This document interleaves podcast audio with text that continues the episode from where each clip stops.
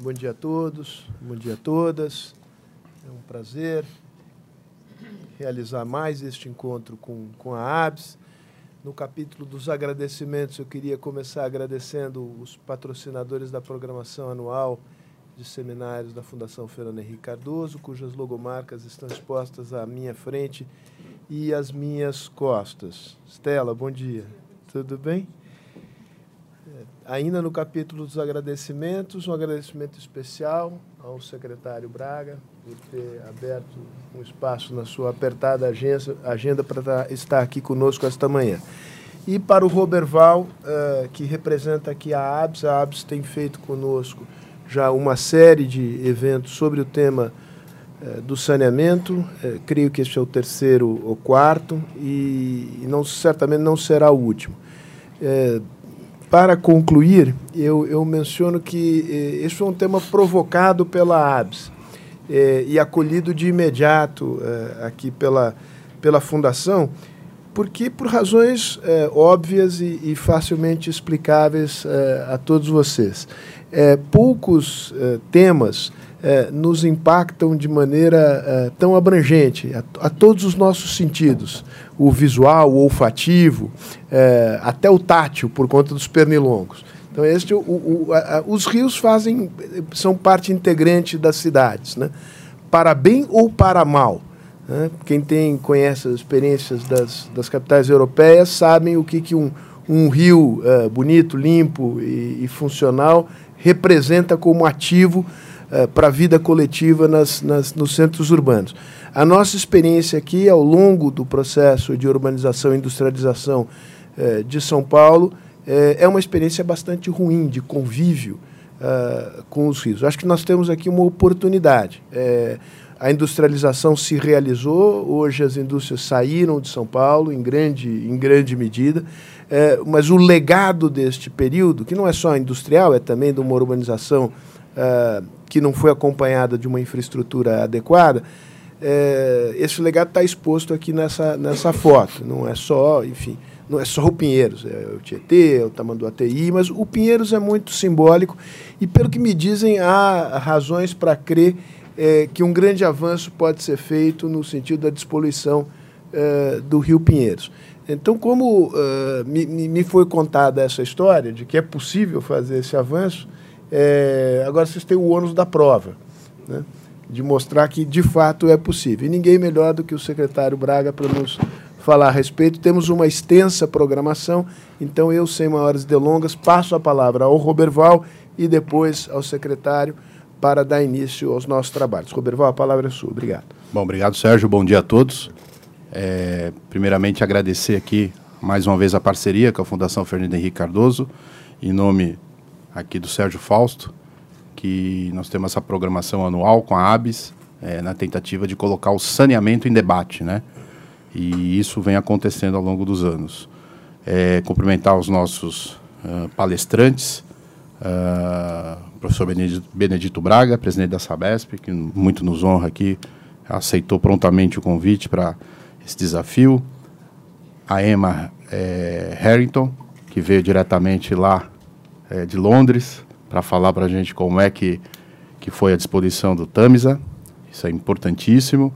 Rodolfo José da Costa Silva Júnior, que é, vem trazer aqui um, um ambiente é, da integração da cidade ao, ao, do Rio, né, a cidade, um ambiente único. É, cumprimentar o Ronaldo Camargo também, presidente de DEMAI, que tem aqui a, a, a, missão de passar para a gente como é que estão as estratégias para a questão do Rio Pinheiros. E cumprimentar a Estela Goldstein, que é a nossa relatora final e comentarista do, do, do tema. É, a ABS trabalhando há 53 anos no Brasil para promover o debate uh, com relação ao saneamento. E esse tema, como, conforme o Sérgio comentou, da questão da disposição dos rios do, do Brasil, é um tema que é muito forte, é muito discutido em todo o país. É, nós estamos há 45 dias do Congresso Nacional da ABS, que vai ser realizado em Natal, de 16 a 19 de junho. E das nossas 64 mesas, Sérgio, que nós vamos estar discutindo, 18 estarão falando em despoluição de águas. Rio, mar, lagos, de alguma maneira nós vamos estar falando desse tema com os é, principais técnicos e é, profissionais do, do, do, país. E quando nós trouxemos a ideia aqui para a Fundação, realmente é fazer esse aquecimento para daqui a 45 dias a gente estar tá falando novamente de tudo que a gente está comentando aqui no estágio um pouco mais, mais avançado lá no nosso congresso, é, que será em Natal. A ABS acredita no envolvimento de todas as partes interessadas para que a gente consiga é, ter, visualizar esse sonho né, da disposição do Pinheiros, disposição do Tietê. Acho que é algo que a, o governo do Estado de São Paulo, a Sabesp, é, vem trabalhando muito forte para isso acontecer. E acho que pela primeira vez na história isso está é, palpável, né? Tá, parece que está chegando e a gente tem que tocar nisso, né? Então, um bom dia de trabalho a todos. Espero que a ABS tenha contribu contribua aí para o desenvolvimento é, do saneamento no nosso país. Braga, a palavra é sua.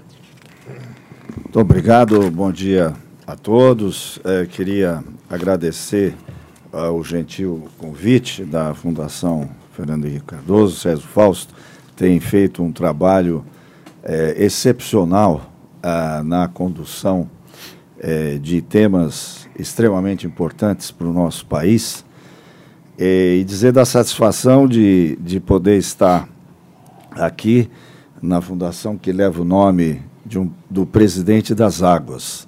O presidente Fernando Henrique foi quem, é, lá no, no, no ano é, 94, é, de, depois de tantos anos de lutas que a BRH teve para tentar ter uma lei nacional de águas, e foi sob a liderança desse grande estadista que ah, os profissionais eh, do setor de recursos hídricos tiveram a Lei das Águas e, posteriormente, a criação da Agência Nacional de Águas. Então, não há lugar mais eh, apropriado para que nós eh, possamos debater o tema da água, senão aqui na Fundação Fernando Henrique Cardoso.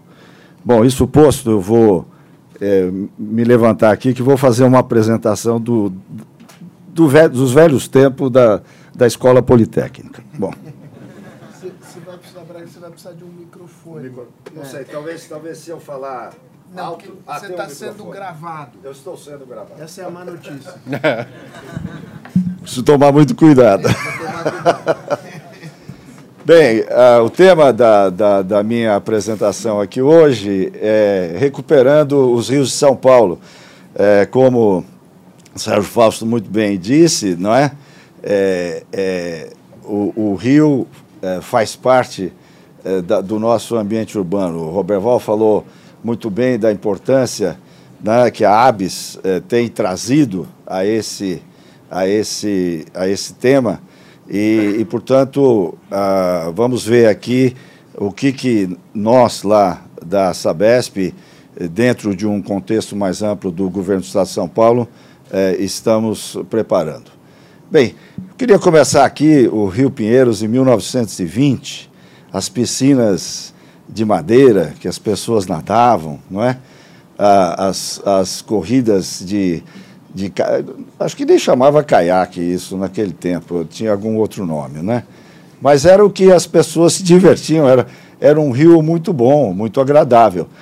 Mas só lembro que naquela época eram 579 mil habitantes e a esperança de vida do brasileiro era 35 anos. Não é?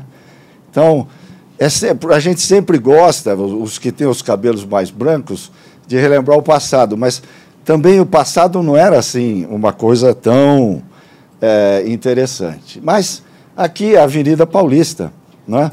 Nos, nesse, nesse início de século e a Avenida Paulista hoje, não é?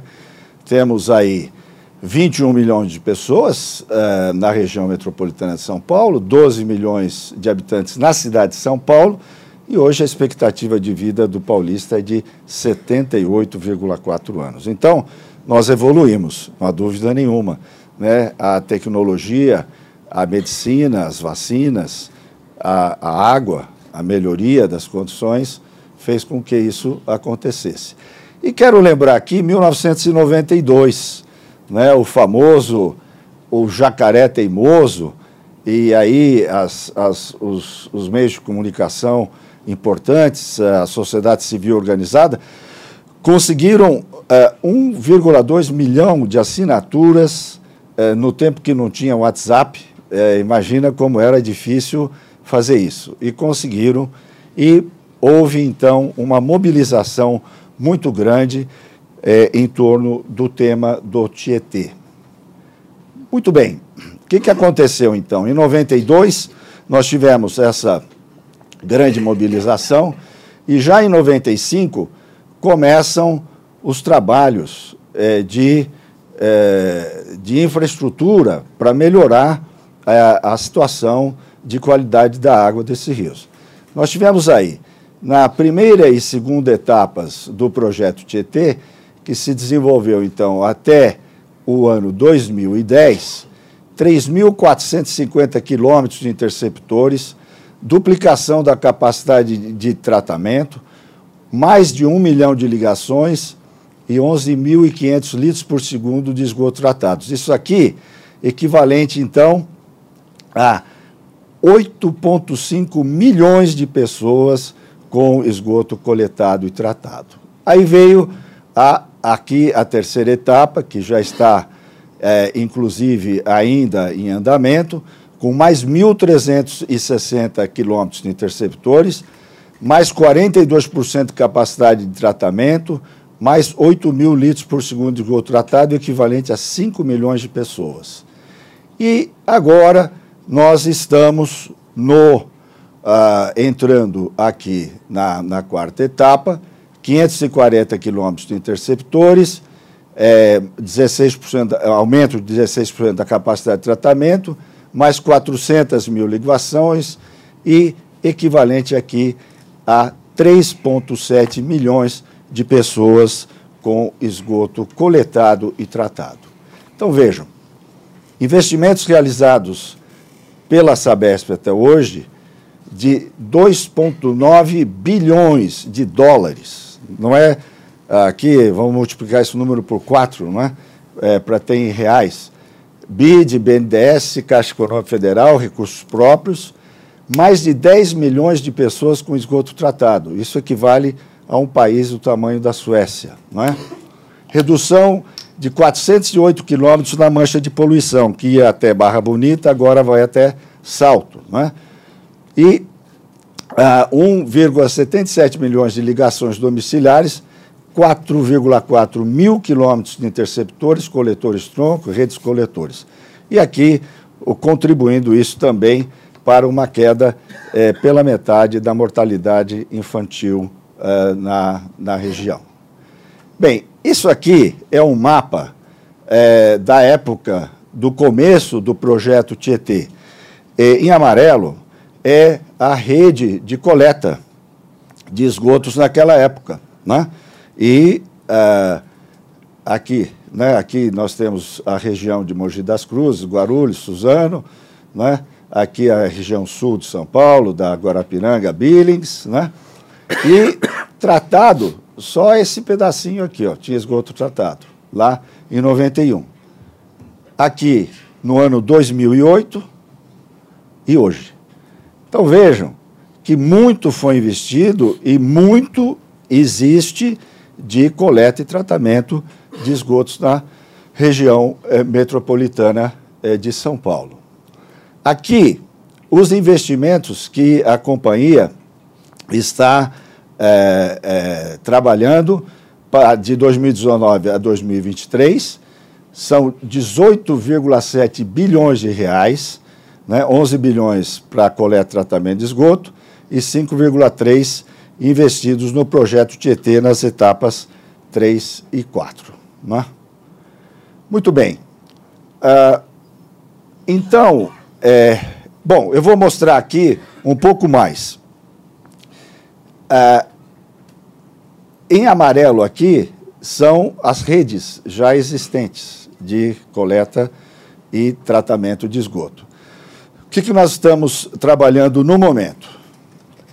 É, interceptores aqui na região de Itaquera, ah, na região do Suzano, barragem da Penha, né, na, na região leste.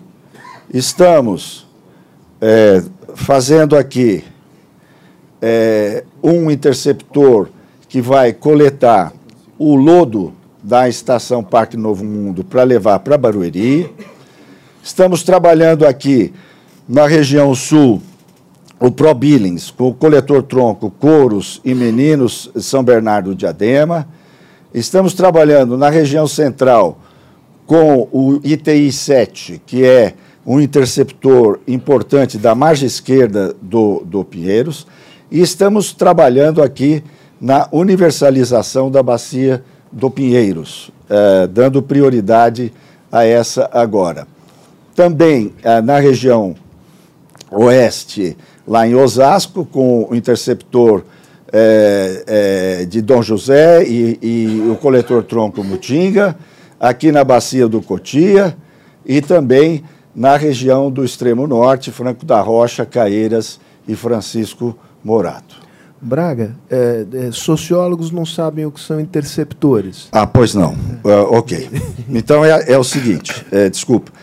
É, Para impedir, impedir que o esgoto chegue é, no curso d'água, nós construímos dutos eh, lateralmente nas margens afunda, afundados, para que, ao invés do esgoto chegar direto no curso d'água, ele é interceptado, por isso o nome interceptor, e ele é levado, então, através de bombeamentos até uma, extração, uma estação de tratamento de esgotos, onde ele sofre o processo de limpeza e aí é jogado na, no, no, no rio.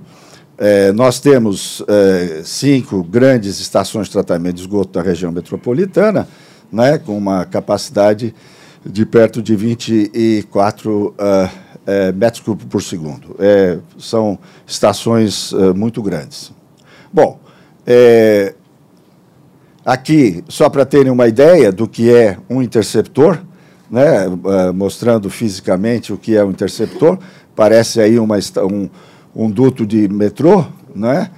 Esse interceptor que eu mencionei aqui é da margem esquerda do rio Tietê, com 7,5 quilômetros de extensão, é, largura de 3,5 metros, altura de 2,6 metros e profundidade até 18 metros. E é, vai transportar o esgoto de 2 milhões de habitantes na região central e sul da capital. Deve ter a sua conclusão até o início do próximo ano, quando então vamos ter ele em funcionamento e menos esgoto é, que irá é, para o Tietê. Bom, aqui, só para verem, o Rio Pinheiros, é, inter, os interceptores que nós já temos no Rio Pinheiros. Né? É, nós temos todo o Rio Pinheiros com interceptores, tanto na margem direita quanto na margem esquerda. Muito bem. É, isso posto, vem a pergunta: bom, tudo bem, você está falando aí que fizeram um grande trabalho, é, retiraram um esgoto comparável a um país do tamanho da Suécia, mandaram para tratamento. Mas e o Pinheiros? Uh, o Pinheiros ainda continua uh, sofrendo quando vem a época seca, nós temos problema de odor. Por que, que tem problema de odor? Porque a quantidade de oxigênio dissolvido no Pinheiros ainda é insuficiente no período seco, não é? é quando nós temos a decomposição ainda de, é, de esgoto remanescente. Bom, e por que, que tem esse esgoto remanescente? Não é? Porque, apesar de todo esse trabalho de construção dessas redes, nós ainda temos as áreas informais na região do, do, do Pinheiros. Aqui, a bacia hidrográfica do Rio Pinheiros, né? nós temos aqui a, a represa é, Guarapiranga, aqui a represa Billings, né? Aí o rio corre em direção ao Tietê, aqui é o Jockey Clube, né? É, aqui é a cidade universitária, é, aqui fica a Sabesp, e assim vai. Né? É, de maneira que, quando nós observamos nesse mapa aqui, é, essas redes aqui em verde já estão implantadas. Né? E esses coletores troncos já estão implantados e os interceptores já estão implantados. Então, aqui na margem direita, né, nós temos uma situação bastante favorável do Pinheiros. O problema está na margem esquerda, que nós temos o quê? Ainda redes que não estão coletadas, é, que não estão conectadas diretamente a coletores troncos e a interceptores, notadamente aqui no Pirajussara, no Jaguaré, nesses córregos. E aí, o que, que acontece? Nós temos áreas informais aqui, né? Áreas informais aqui, temos também aqui na margem direita áreas informais, é, favelas, é, que aqui no Água Espraiada, aqui no Cordeiro, que eu vou mostrar é, num filme aqui para vocês a dificuldade que nós temos num país que tem dificuldades sociais como o nosso. Não é? é eu vou passar este filminho aqui, eu não sei como é que é, você aperta o botão lá. Já está aí, já foi. Então, estamos vendo aqui, olha, Aí é, a, o Cebolão, né, a junção do Pinheiros com o Tietê.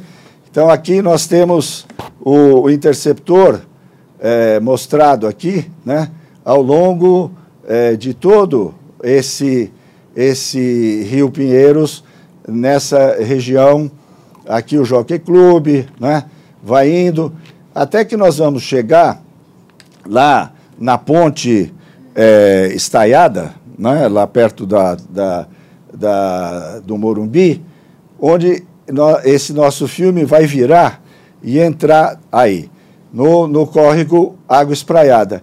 E aí vejam, essa aqui, é, como é que eu vou passar um é, interceptor aqui nesse, nesse local? Né? É, as casas estão dentro, praticamente, do rio. Então, é, e esse esgoto é, independente de todo esse sistema que nós já fizemos, ele vai direto para o rio, não é? Então, qual é a novidade né, que estamos é, trabalhando na Sabesp hoje? É tratar o esgoto gerado nessas áreas informais com uma estação de recuperação de tratamento de rio, uma unidade de tratamento de rio, uma UTR, que é o quê? é uma pequena é, estação de tratamento de esgoto para tratar essa água em tempo seco. De maneira que, é, ó, olhem, é, só, só para os nossos é, convidados de fora do, do Brasil, né? aqui é o bairro do Morumbi, né? É, com esse prédio aqui com piscinas individuais, quadra de tênis, e aqui do lado a favela Paraisópolis. Né? é muito difícil você conseguir passar é, redes coletoras aqui, em função, inclusive, de que, do ponto de vista fundiário, isso é uma, uma invasão. O, o, o sujeito não tem posse dessa terra. Então, se, você, se a Sabesp vai entrar lá para colocar, é, é, digamos, o, o sistema de esgoto, ela precisa ter é, autoriza, é, ela vai ter problemas com é, órgãos de controle que vão dizer você não pode entrar aí e perenizar uma situação indevida, do ponto de vista jurídico. Né? Então, cidade informal, infraestrutura de eficiência, dificuldade na instalação de redes de água e esgoto, crescimento rápido desordenada, baixa renda e ocupação de áreas de manancial, inclusive. Aqui, a região metropolitana de São Paulo tem 2,1 milhões de habitantes em áreas irregulares. Isso é uma Paris. É uma cidade de Paris, em áreas irregulares na região metropolitana de São Paulo.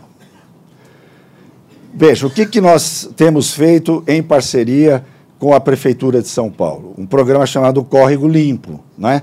onde nós é, conseguimos é, é, resolver a questão habitacional e criando conjuntos habitacionais e aí limpando o rio, é, o riacho é, que está nessa região, né, o córrego limpo. Temos aí um número expressivo, né, desde 2007, despoluímos 151 desses córregos na região metropolitana de São Paulo. Né? 2,5 milhões de habitantes beneficiados diretamente. Tem o, o, o, outro problema é o seguinte: muitas vezes a rede passa na frente da casa do camarada e ele não se liga na rede. Né? Por quê? Porque tem que fazer uma obra dentro da casa. Isso não é prerrogativa da pessoa de baixa renda. Né? Em bairros nobres de São Paulo, existe esse problema de a pessoa não se conectar na rede. E aí, o que, que acontece? O esgoto é conectado na galeria de água de chuva e vai direto para o Rio Pinheiros. Né? Então, já fizemos um trabalho né, de, de reduzir o número dessas, é, dessas situações. Aqui, em 2015, nós tínhamos 234 mil é, é, ligações factíveis, né, que não se conectavam. Hoje nós estamos em 145 mil. É um trabalho que é, temos que perseverar, é, que as pessoas se conectem. É, veja, é um número expressivo de residências que não, que não se conectam. Né? Aqui é a estação de tratamento de esgoto compacta de que eu falei e que essa é a novidade que estamos trazendo para a solução desse problema. Né?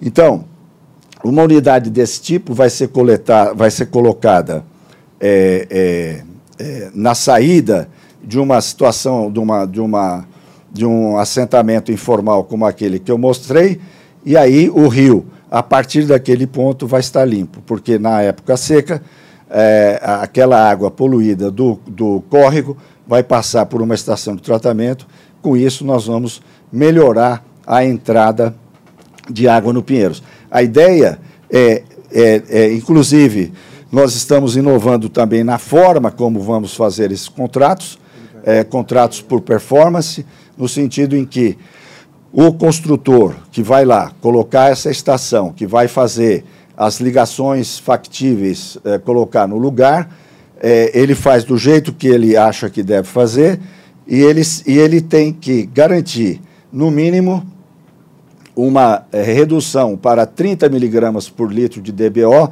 na entrada do Rio Pinheiros. Né?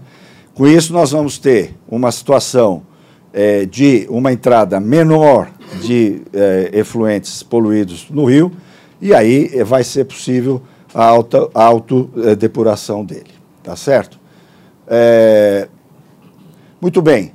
É uma responsabilidade coletiva, né? a Sabesp eu mostrei aqui o que, que a Sabesp está fazendo é, para garantir que o Pinheiro seja despoluído é, dentro de é, um prazo é, bastante curto, né?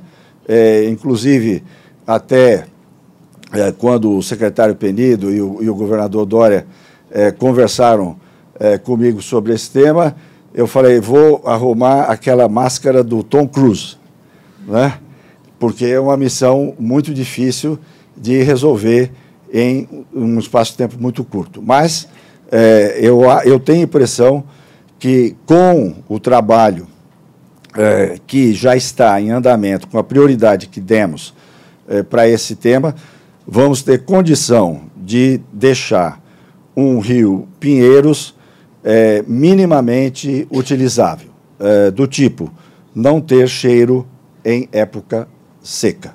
Né? E é isso, mais ou menos, o que nós temos em, em outras uh, uh, áreas urbanas.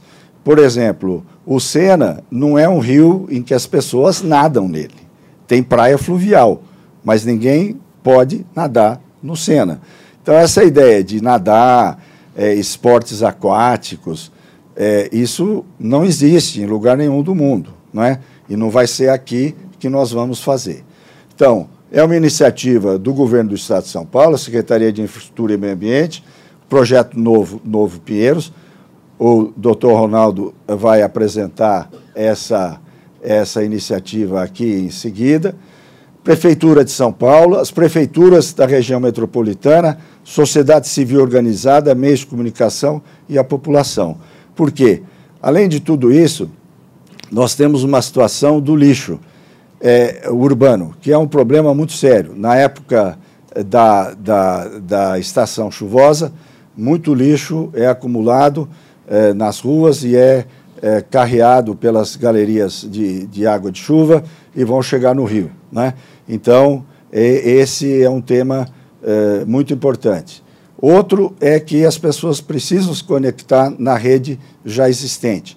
Então, meios de comunicação, é, sociedade civil organizada, muito importante para que é, esse projeto possa, de fato, vingar. Então, finalizando, a despoluição dos córregos afluentes, coleta, afastamento, tratamento de esgoto ao cargo da Sabesp, gestão ambiental à CETESB, melhoria das condições de escoamento do Pinheiros, recuperação de margem e desassoreamento. O doutor Ronaldo certamente vai mostrar para vocês a questão é, da, da é, do assoreamento que tem no Pinheiros, que precisa ser tirada essa areia do fundo do rio. É, controle de resíduos sólidos, a IMAI já faz um trabalho importante. As prefeituras precisam estar mais envolvidas controle do uso e ocupação do solo. Nós precisamos resolver esse problema fundiário, são 2,1 milhões de pessoas na, na bacia que tem que resolver. Urbanização dos fundos de vale, a encargo das prefeituras, e o envolvimento de toda a sociedade. Né? A questão do descarte do lixo e a conexão no sistema de esgotos. Então, é, assim, dentro do prazo que, que me foi dado, sendo bem comportado. Eu vou só mostrar uma foto da revista Veja, né, do dia 30 de 1 de 19, é, que, quem sabe, em 2022, a gente possa tirar uma foto que não seja com Photoshop, né, seja de verdade. Muito obrigado.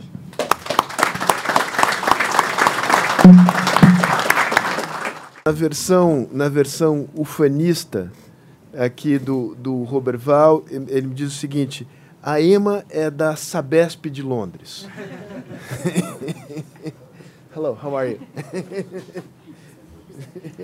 I said that he presented you as if you were, if you were director of the Sabesp That's it. Evidentemente que ela é, é um, ela é gerente é, de um departamento da Thames Water, que é a, a empresa que gerencia, a, digamos, a bacia do Thames. No, no, e é a pessoa encarregada é, do relacionamento com, com a comunidade. Uh, Emma, it's it's a pleasure to have you here, and uh, the floor is yours for um, I think 20, 30, 30 minutes. Okay. Okay. You speak on the mic, please. Yes. Okay.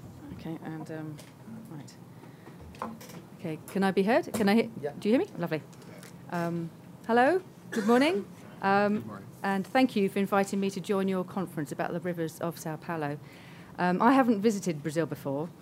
Um, my two sons, who are football crazy, are very excited, and they've given me a shopping list of football tops. So I will be shopping later. Um, looking forward to that. Um, it is a privilege to be here, it really is. Uh, meet people who want to make a difference. And that was fascinating to hear the previous uh, presentation, to put it all in context. Louder? Sit on my chair. Yeah? I do have a quiet voice. okay. So, I'm here today to share the experiences. Uh, it's the successes, the challenges. Uh, it's all in part of being part of the programme to clean the Thames I'll start with setting the scene to explain the basic geography and the place of the River Thames in history. Um, here is a map of the River Thames catchment or the watershed. Uh, the Thames Basin is set in the southeast of England. It's 346 kilometres long, so I think your Tiete is four times as long as the Thames. So um, even though there is an enormous size difference, the issues affecting the rivers are always the same. Um, the Thames washes through from the west of this picture to the east. It washes through industrial areas, agricultural areas, and many, many towns before it reaches the city. And the City of London is the area shaded in grey. Negative impacts to one part of the waterway do affect the system as a whole, as I think we've just been learning as well. And this is through pollution from road runoff, from misconnections, uh, so misconnected plumbing, and sewage, as well as litter. Um, the area of the Thames that Thames 21 focuses on is within this central London area. Uh, the Thames runs through the centre of here, and you can see uh, the city is where there's a large meander, the city is in that part of um, the centre of London. This area, sh- shown here, supports 8.7 million people. So again, it's a complete contrast to the number of people you have um, in your area. But again, all of these people do have a connection with the Thames. Many of the people there do not realise the impact their lives have and also the demand that their lives and the way they live have on the river. This is as we um, water has to be abstracted for domestic use and commercial use, and of course, agriculture has a huge impact as well. The Thames is very interesting as it is a tidal river. Um, on the far side, so in the in the east is the estuary, and that leads out to the North Sea. Um, but every day the tide has seven metre change from high to low tide. So that in itself brings massive issues and massive problems because on each tide, the pollution and the litter comes and goes. We've been talking recently to the Port of London Authority who manage the river, and we're trying to model how much the litter stays within the tidal section, within the main part of the city, and how much actually does go out to sea. So we're trying to discover more at the moment. Okay. And a little bit of history, in case um, some of you are not aware.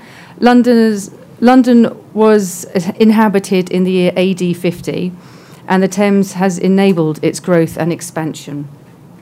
So, this is a photograph of um, London in development, and without the river running through the middle, for, um, growth and development wouldn't have come to the city. It is a working river, but being so, it's brought great pollution. Um, it wasn't it wasn't realised that the health of the river is actually important to the prosperity and the development of the city. Um, it's operated as an international port for many many years, many many centuries, excuse me, um, and it connects. It is an international port which connects out to the sea and out to the ocean. But the river is also a waste disposal system. The river has been used as a sewer until 1866. Um, it, it, things changed in 1866 because of two events that preceded it. Uh, the second one here in 1858, the Great Stink, as it is known, is very well documented, as our Houses of Parliament are based on the river where the ministers and the government meet. The river smelt so horrendous, so vile in 1858 that Parliament and the government were not able to meet. So it was this important factor that led to um, Joseph Bazalgette, um, a, a revolutionary engineer, designing a scheme that diverted raw sewage away into tunnels, as you can see from the lower picture there.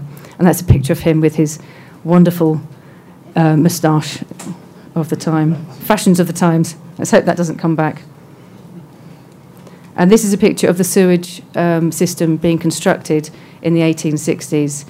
Um, it's still operational today, which is incredible.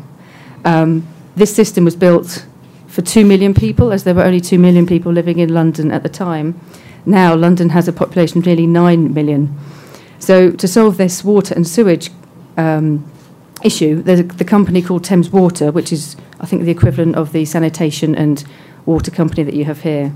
They are investing 3.6 million pounds, sorry, billion pounds to tackle the 39 million tonnes of storm sewage that do overflow into our tidal Thames um, in an average year. This is still an issue that we have. So we are, Thames Water are investing in this system, and there's a company called Tideway who are constructing um, an interception tunnel. So thank you for the, the wonderful description of inter- interception tunnels. I have some statistics here. Um, so our tunnel, which will be underneath the Thames, will be 7.2 metres diameter. an interception and transfer tunnel, but this will be running 65 metres below the river itself. It will intercept and collect sewage from 34 of the most polluting combined sewage overflows. And it'll take them from these discharge points down to new sewage systems to be treated. So even with Baseljet's innovative system back um, in the 1800s, by the, 19, by the year 1957, the Thames was declared biologically dead, which is shocking to think that even with those tunnels taking the sewage away, uh, but now there's the contribution of other pollutants that add to the issue with industrialisation and agricultural runoffs. Yet by 1990, it was, I'm pleased to say that the chemical quality of the rivers within the Thames catchment was classed as very good or good by the Environment Agency, which is the government agency for our rivers. And it's great to be able to report that the estuary supports viable shell fisheries and is a nursery ground for fishing as well, with many species of fish now being found. The Environment Agency is the public body and the authority responsible for the protection and the enhancement of the environment, and it's a key partner who we work with at Thames 21. They state that they will continue to bring in tighter regulation of polluting industries and work with farmers, businesses, and water companies to continue to reduce pollution and improve water quality. All of this is helping to make the Thames a living river once again. So, I've given you some history and background about the Thames and the history of London and where we are now. But um, who's Thames 21? I work for an NGO called Thames 21. We were established to reduce initially just the litter and the sewage from the Thames and the distributaries. Um, in the UK, nobody is responsible for removing the litter from rivers. You can get fined if you do litter, but nobody is responsible for making any movements to remove anything. So the first activity Thames 21 was involved in was an informal river clean back in 1994. This came about as people were coming together because they were frustrated and they could see the rubbish and they knew nobody was responsible. So an informal group of people got together and volunteered, and this enthusiasm has grown and grown. It's absolutely incredible. We work with thousands of volunteers over the years. Um, initially, we were called Thames Clean, but um, this evolved, and in 19, sorry, 2004, we became a charity. So we were formalised as a non-government organisation. We now have 28 members of paid staff. We have one chief executive, four senior managers, and about 23 project staff who work across the region, now into the estuary as well. We're overseen by a board of trustees. As a non-government organisation, we have a board of trustees to oversee us, and they are they are representative of our funders and our stakeholders as well. We've also evolved from just picking up litter. We have four key areas of work that we focus on. The first one is river improvements, and this includes installing sustainable urban drainage systems and monitoring the water quality as well. So, citizen scientists are given kits, basic equipment to monitor the chemistry of the rivers.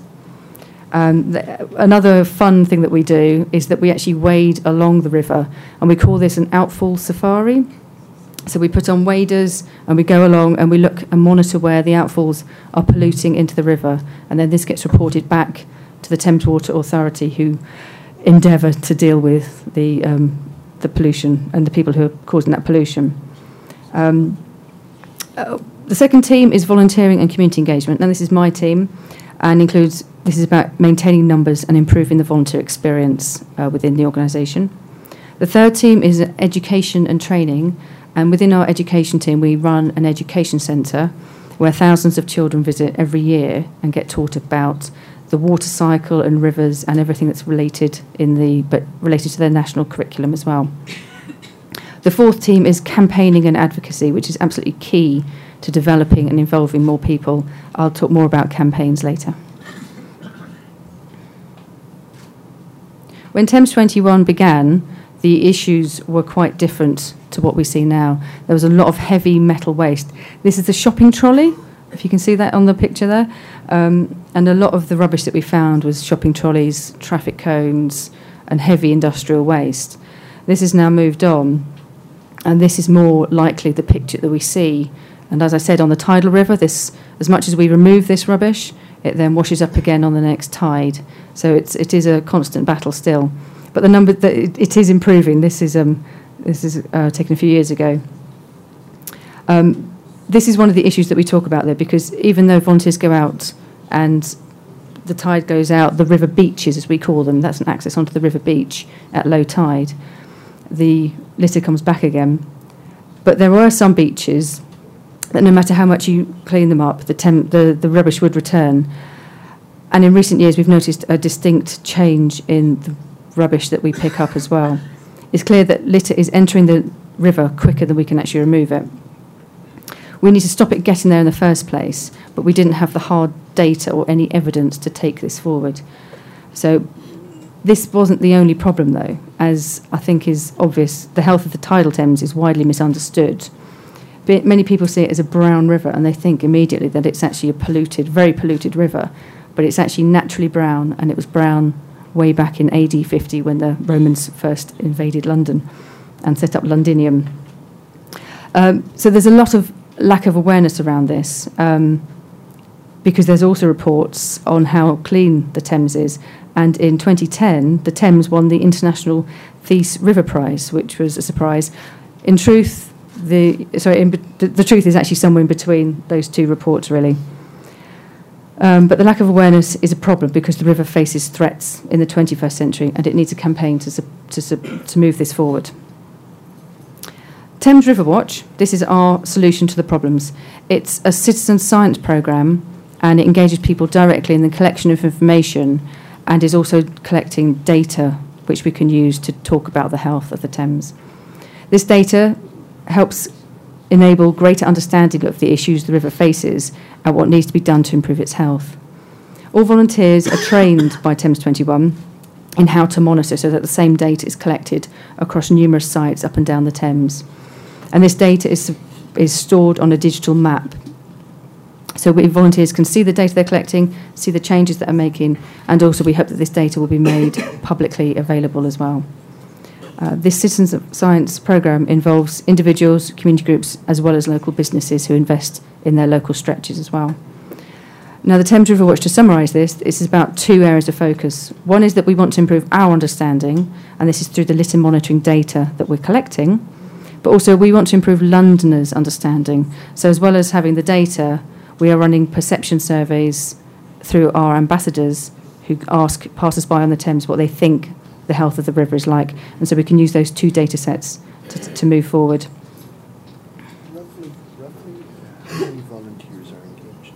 Um, every year we have about 10,000 volunteers uh, across all the different teams, and we have a lot of corporates who come out as well.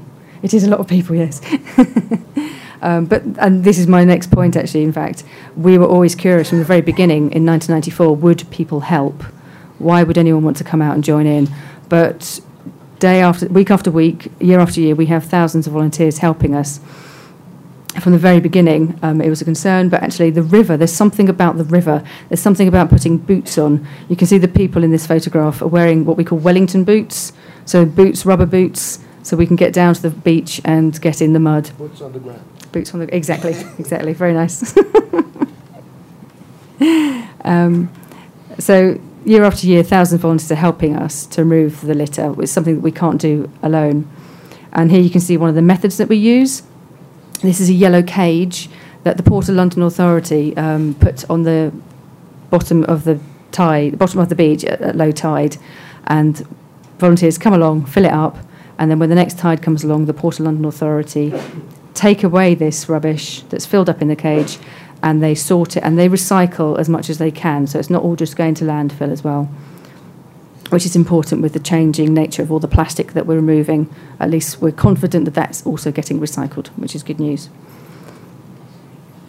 Um, but how do we find all these volunteers? This is really important. As I said, we're so reliant on this volunteer uh, input to make a difference.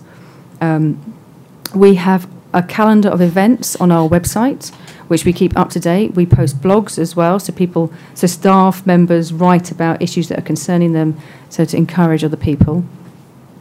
We use e news a lot as well. So my communications colleague writes newsletters, not too lengthy, just pinpointing some exciting things that are happening, and that gets sent out by email to our interested volunteers. Uh, we also find in London that um, Londoners are a keen user of social media And there's lots of Facebook posts, Instagram, Twitter. We use all these social media platforms, and we have approximately 12,000 followers at the moment across all those platforms. Uh, we also use local TV, local radio, and newspapers. Um, all these media like to um, promote an event beforehand, but also follow up with the story afterwards. We've had a lot of coverage on local BBC News and local London News as well recently, which is fantastic to reach such a big audience um, across across the region. We also create innovative events and campaigns. So it's not just about coming out and picking it up. We try to link and give things names. We've had all sorts of names like the Unflushables, which is about what you shouldn't put down the toilet, as well as the Three Rivers Cleanup, which is a um, a clean-up focused on one of our tributaries, and this has been focused year after year on clearing up an invasive plant which is invading the river. And it's fantastic that after many years of work, this plant has been removed from this particular tributary on the river. And we've also had a program called Only Rain in Rivers, which is about uh, putting drain markers next to drains so people know not what to pour down drains so as that flows directly to the river. Excuse me. We also um, link with national and international campaigns. You might have heard of things like World Waters Day, which was in March, and World Rivers Day, which is in September. Again, these can have such great traction on social media and encouraging more people to become aware of the health of the Thames. The volunteer experience is also really important to us. Um, it's not just about volunteers coming out. This is we really want to retain our volunteers and make sure our volunteers feel valued and enjoy what they do. But to do this, um, because it can be a hard graft, it can be, as, as the gentleman there, there in the yellow top, it can be hard work, heavy work if there's heavy work to heavy equipment to remove, and walking in the mud and up and down the, the shore can be tiring, but. Um, it's gratifying. It's, it's so visually effect. So the effect is so obvious at the end after a project when you can actually see the difference. Thames 21 provides equipment as well. This is encouraging. This is something else that we can encourage volunteers to come out with. If they know that they don't have to bring their own Wellington boots, their gloves, or the, or the bags, we provide everything that is needed to help it run smoothly. We also provide hand washing facilities, so some water, some soap, some antibacterial gel, so that we know volunteers are clean and health, health and safety is a priority as well. We do have committed volunteers. Um, I like the way that some of these quotes that we have here, um, I might let Paula just translate them so you can see if that's needed. What I like is the way people start taking pride in the Thames once they get involved. We'll keep it at it until we can find a way of stopping inconsiderate people dumping rubbish in the first place. I like that one. Volunteering shows the community that they can organise themselves to do something about local problems. All those about the issues and volunteers know that they can do it, coming together as a team. But actually, what helps as well within these teams is actually having someone to lead them. That is really important. We find that our volunteers need leadership. Thames 21 has um, found that volunteers want someone else to take the responsibility, someone else to do all the logistics, and it's important to find those key people that can do that. Um, all in all, the experience is enjoyable and satisfying, as shown by those statements. But in addition to this, an effective solution was installed by the Port of London Authority. If you can see at the front of this picture, there's a sign saying helping to keep the Thames clean. That is actually a, um, a, a floating device that collects the rubbish as it floats through on the tide. And you can see one here with the rubbish inside it. There's about 12 of these up and down the tidal section of the Thames, and these are managed and maintained by the Port of London Authority. They are strategically placed so they catch the litter on the on the flow of the river as it goes around the meanders. They're very clever and they do pick up all sorts, but they're very effective. So that's just another method that is working on the Thames. Here's some photos that show the change over time. The top photo, uh, which is with the Millennium Dome in the background, all those white dots along the beach there, that's all plastic bags, all single use plastic bags. And that was taken in about 2001. Then in the year 2016, we've cleared the beach. This has taken thousands and thousands of hours and volunteers and sackloads of bags to take them away as well. And it's a great photo of the volunteers in action.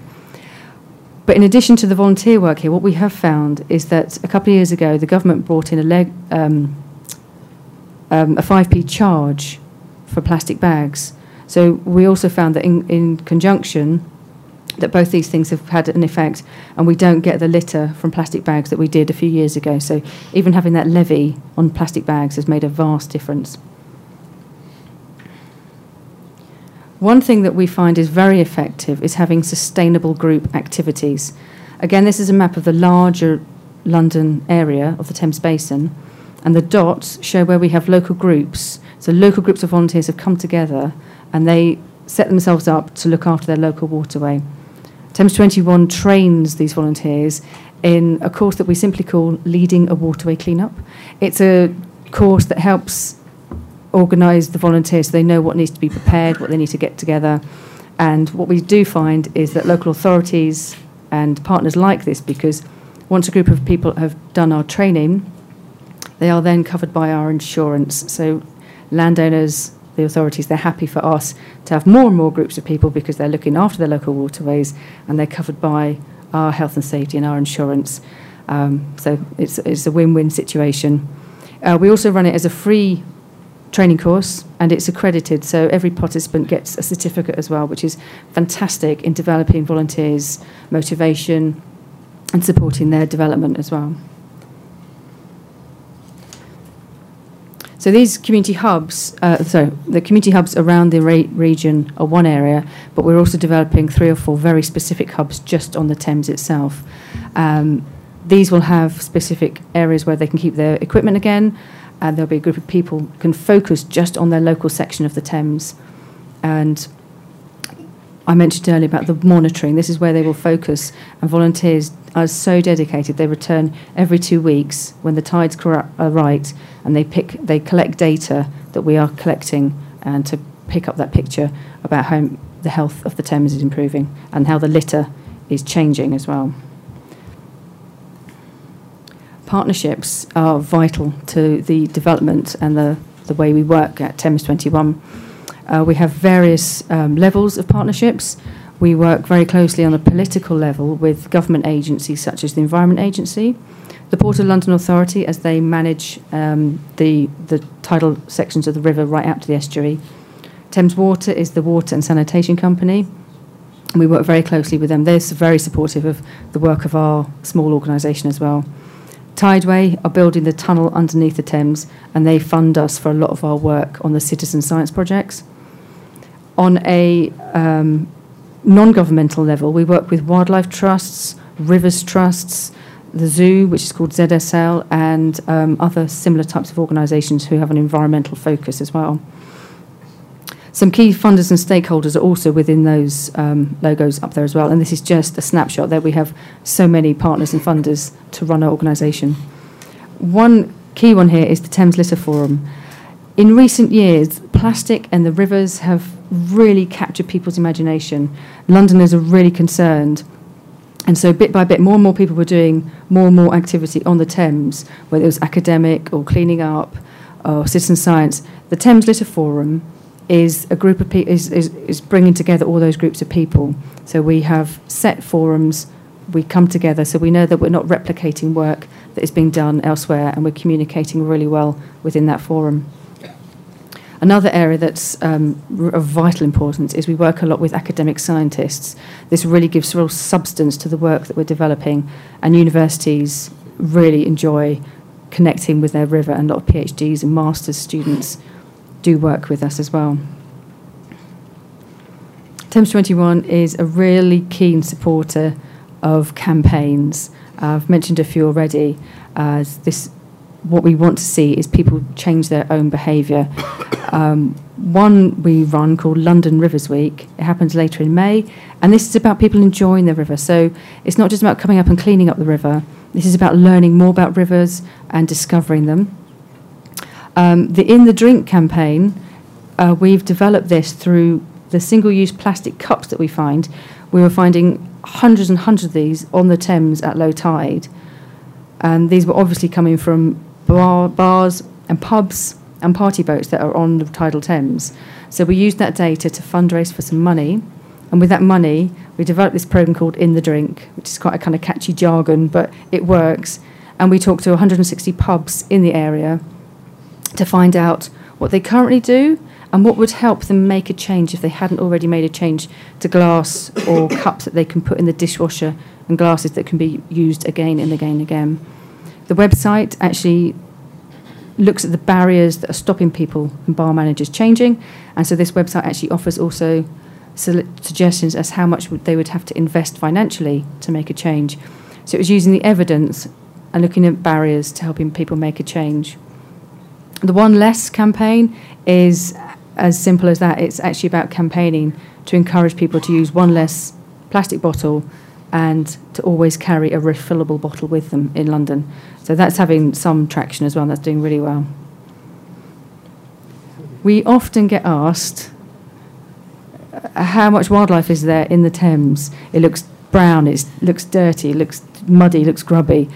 But um, what we're finding is that we have 125 species of fish. So that in itself is, you know, the, the river is alive, it's healthy, it's returning. And um, this is a common seal joining a paddle border. So in the west of London, where the river is slower, we have a lot of stand up paddle boarders and canoeing. And this seal keeps on being seen, which in itself must mean there's fish to eat. So he's a lovely fella that keeps on joining the stand up paddle paddleboarders, and he's on social media as well. but just to summarise our evolution, we were formed in 1994, and it was interesting. Previous speaker mentioned 1994 as a moment of change as well, and we were formed out of that, uh, the following up from the Rio Earth Summit as well, and I think these all kind of combined back in the early 1990s. And we formed as a charity, and we've slowly evolved, involving more and more people, and developing our programs so that we look at more than just the litter. So it's about the whole picture and a holistic approach to how the river can be made healthier and involving people in that. But actually, what I think is important to also summarise is actually I do talk about volunteers a lot, and I, I'm, I'm all for volunteering. I've been a volunteer for many years myself, previous to Thames 21. But I think what it's important to remember is that volunteers aren't just the workforce, they're not just the labour. They really can be that moment of passing on a message, that they can be the people that help to make the change in other people. Volunteers need to be appreciated. We try and go down the pub and arrange annual uh, or uh, regular events to go down and celebrate outside of the river so we can actually appreciate each other and know what's going on as well. It's also documented how much um, working outside, and particularly in a group, can really have a positive health, uh, impact on people's health and well-being as well, which is so important in this fast, crazy world that we live in. So it's an immeasurable and kind of sense of achievement that can be added to this as well. Um, to conclude, I love this statement. I've, I have one colleague who's constantly looking up quotations about rivers and he puts them up. And this is one that really appealed to me when I was trying to find something appropriate for today. And it's a river is more than an amenity, it is a treasure. This is um, written by an American physician back in the 1800s, uh, Oliver Holmes. And I just think um, take a moment to kind of realise that. And I have translated it into Portuguese, um, which I believe is correct and not, nothing, nothing rude in there. okay. It's just a reminder that the rivers are the arteries to our cities and it's um, vital to have them. So, just on concluding that, I just want to say thank you very much. Thank you for your time, and it's great to be here. Thank you.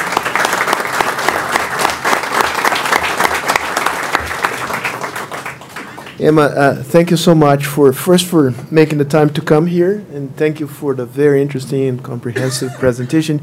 If you allow me to sort of um, shed light on some takeaways that I think are essential to us, is that we, of course, we need a long-term uh, commitment in terms of investment to clean a river and to, keep it clean we need the technical cap- capabilities, and we do have the, the technical capability.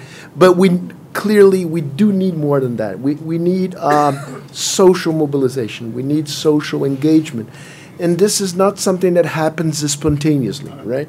You need a, a, a deliberate strategy and well organized effort um, to involve people. And once you put this in traction, uh, in motion, you can have uh, the sort of things that you've showed us here. And I, I, think we badly need to learn from you. So uh, this is your first time here. I hope it's not the last.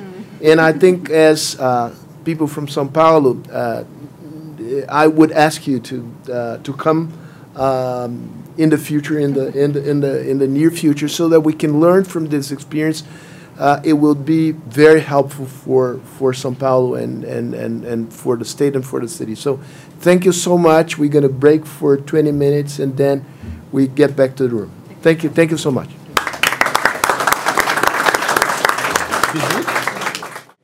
Muito bem. Uh, vamos dar início à segunda parte, enquanto as pessoas terminam de tomar o, café. A gente já retoma os trabalhos. Uh, Rodolfo, palavra é sua. Você tem um, uma enorme experiência nessa, nessa área. Foi coordenador no governo Alckmin dos planos de despoluição dos rios da região metropolitana de São Paulo e de requalificação das marginais do sistema Tietê Pinheiros, tem uma experiência política, eh, foi vice-presidente da Sabesp. Você tem meia hora aqui para nos contar tudo que sabe a respeito do tema. Bom, bom dia, obrigado Sérgio, Berval. Aliás, 20 minutos. É. Te cacei 10 minutos e... na partida. É um prazer estar aqui, numa conversa, logicamente, que acho que de muita gente aqui, minha também, de uma vida toda. acho que nós não fizemos outra coisa na carreira que discutir a disposição do Tietê e, do, e, logicamente, do Pinheiros. E eu sempre tratei isso como algo muito difícil. Eu gosto de tratar essa questão como algo muito difícil.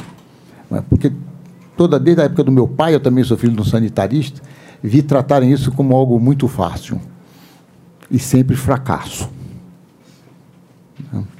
Então, falam que vão despoluir, falam que vão tomar banho, que vão beber água, que vão não sei o quê. Que, né? E passam, me aposentei e o rio está lá, né? fético, anaeróbio, tá certo? Tanto o Tietê quanto o Pinheiros. Né? E a população, logicamente, né? desacreditando nisso tudo. Né? Eu tive o prazer de, de coordenar esse projeto durante um ano e pouco, já foi no meados do governo Alckmin que eu, que eu participei, como assessor do governador, tentando coordenar uma organização que pudesse enfrentar esse problema no longo prazo. Né? Então, eu acho que é um problema que você tem que enfrentar e ter coisas corretas e fazer as coisas corretas no longo prazo. Você pode até antecipar etapas, não é? mas duas coisas você não pode faltar: com a verdade e com a sociedade. E eu achei muito bom quando meu professor Braga, aqui, brilhante professor meu, falou: nós estamos trabalhando para tirar o cheiro. Despoluição é outra coisa. Porque isso começa a falar a verdade. Porque né, se falava em despoluir, ah, vamos despoluir. Ah, o prazo para despoluir é 2020. Não é, Roberval? Acabou, né, aquele prazo. Quando muda governador, muda o prazo, muda, esquece aquele assunto. Mas eu quero lembrar. Tinha um prazo ano que vem que é despoluir, despoluir o Pinheiros e o Tietê. Ano que vem. Vocês acreditam nisso? Né, então, não pode ser assim. Né? Então, muito importante a, a fala da, da, nossa amiga Emma inglesa, quando ela envolve a sociedade. Né? O importante da essa, esse trabalho conjunto de confiança da sociedade com os técnicos. Se você conta uma mentira, você se desmoraliza. É? E por isso, nessa época, a gente, a gente montou tá certo? É, esse movimento Futuro Limpo, esse slogan foi criado pelo, pela África, pelo, pelo grupo Ok. Pelo Grupo África, né, do Nizanguanás. Eu fiz uma apresentação, mais longa do que essa que estou fazendo aqui, para ele, e ele gostou tanto do trabalho que a gente ia desenvolver, que ele falou assim, a África está à disposição de você para fazer o que quiser aqui de graça. Então, eu usava a África, o Grupo África ali na Faria Lima, em frente ao Shopping Guatemi, grátis. Né? Então, o que mostra que tem muita gente querendo ajudar. Né? Eu fui levado lá para o Beto Sucupira, Dom Dambev, né? Pessoal da, da Globo, pessoal da, da, da, da Bueno, né, do Bueno Neto, certo? Aqui o, o, o, meu professor falou em 12 milhões de bilhões de investimentos ao longo de não sei quantas décadas. Né? Só o empreendimento do Bueno Neto são 8 bi nas margens do Pinheiros. Olha que diferença do que está feito. É um empreendimento privado. 8 bi. Tudo que, que São Paulo fez para dispor o sistema TT Pinheiros, 12. Então, é preciso compreender essas, Né? Se você for ver as cifras dos investimentos para despoluir o Tamisa, são enormes.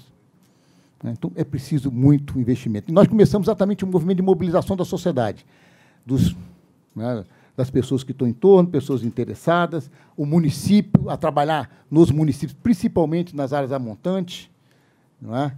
É, é, é, é, no Rio Baquerivu, no Rio da Manduateí, tá certo? em Arujá, em Mauá, tá certo? É, na nascente do Tietê, para criando um sistema de despoluição. Poder trabalhar um sistema de poluição e todo o movimento envolvendo a sociedade. Isso é fundamental. Então, achei muito importante a fala da Emma, é? porque até brinquei com os amigos ali, ela ia ser, você ia ser termi, terminantemente demitida imediatamente com, se você falasse isso aqui no Brasil. Né? Que ia trabalhar com voluntários desse jeito. Não é? Mas é muito importante, porque essa empatia, a sociedade, o Rio, é fundamental. E nós estamos pré isso. Nós estamos antes dessa empatia. Oi, presidente. Não, não, não, frente. Prazer estar aqui do seu lado. Obrigado. Prazer é Você ainda lembra de mim? Lembro. Vim por sua causa. ah, continua mentiroso. Mas então, Fernando Henrique, ontem eu lhe assisti né, é, na televisão, maravilhoso. Mas, é, é, continuando, que já perdi até o fio da meada, então, esse movimento, né, por isso foi criado esse movimento, que é uma coisa que não termina, que é da sociedade, que é de todos. Não é determinação de A ou B. Não é? Então, e, e, e Nizam criou esse negócio. E ali, aquela, aquela coisa no meio ali é uma ampulheta, está contando o tempo para a despoluição. É? Então, é uma, uma construção diferente que nascia assim, do jeito que a Emma falou, é, é, colocando os voluntários, envolvendo o trabalho da Estela, que é histórico, né, de, de, de, voluntariado, tem o pessoal do Tietê lá. Né? É, é, é, tem muita gente querendo trabalhar. Mas nós estamos pré essa fase que me apareceu. Por quê? Porque o Tietê é um rio proibido. O Tietê é um rio proibido. E é isso. Ele tem que ser um rio da cidade. Nós temos que devolver o rio para a cidade. E como é que vai fazer isso? Isso é importante para a despoluição. Não é? A empatia do rio com a cidade. Você não pode ser atropelado para se for ver o rio. Nós criamos um, um sistema de marginais né, que você pode ser atropelado se for na beira do rio Tietê, por exemplo. Né? Pinheiros agora já temos algumas passarelazinhas de atletas, não é? Mas a verdade é que nós fomos isolados, esse isolamento. E a primeira coisa que eu mostrei foi exatamente esse isolamento, usando aqui um caso, que é esse caso aqui. Mostrei para o governador Alquimim na época, falei, isto é um rio. Ele falou, você é louco. Eu falei, ah, não, posso até ser, mas é um rio. Ele falou, não pode ser um rio, só que é um viaduto. Eu falei, não, é um rio. Não é? Ó, olha ele aqui, ó. ele foi requalificado. Os coreanos é? tiraram aquele viaduto todo de cima, debaixo de um rio, e eles fizeram essa maravilha que está aí, que todo mundo anda agora dentro desse rio. Tem um monte de discussões, problemas e tal no projeto deles, mas a verdade é que eles tiraram da frente da cidade aquilo que não deixava aquilo ser rio. Ah, aí as pessoas passaram então a se apaixonar pelo rio, como o inglês é apaixonado pelo Tamisa. Quem é o nosso viaduto? As marginais, são as marginais. Elas são os nossos viadutos. Não deixa nós interagirmos com o rio. Tá? Então, é muito importante essa, essa, essa, essa questão. Aqui, não é? você tem as três coisas que mobilizam o paulistano. Né? é, é, o, é a cidade, é, o, é a cidade 30 minutos, é o trânsito aqui, todo mundo é louco, não mexa no trânsito que você está ferrado, os rios vivos, é uma coisa importante, até discutível, e a questão da participação da comunidade, a questão cultural. Eu falei, olha, vamos fazer, trabalhar nos três coisas de uma vez, num único projeto, integrando o rio, não é? mexendo na mobilidade e atraindo a questão cultural e o acesso da população às questões culturais, que estava numa pesquisa que me foi apresentada foi, foi apresentada. Então, a proposta aí, eu tenho que botar o óculos aqui para falar da questão. O tempo passa. Está na mesa. Não é? Celular. Aquele é o de perto.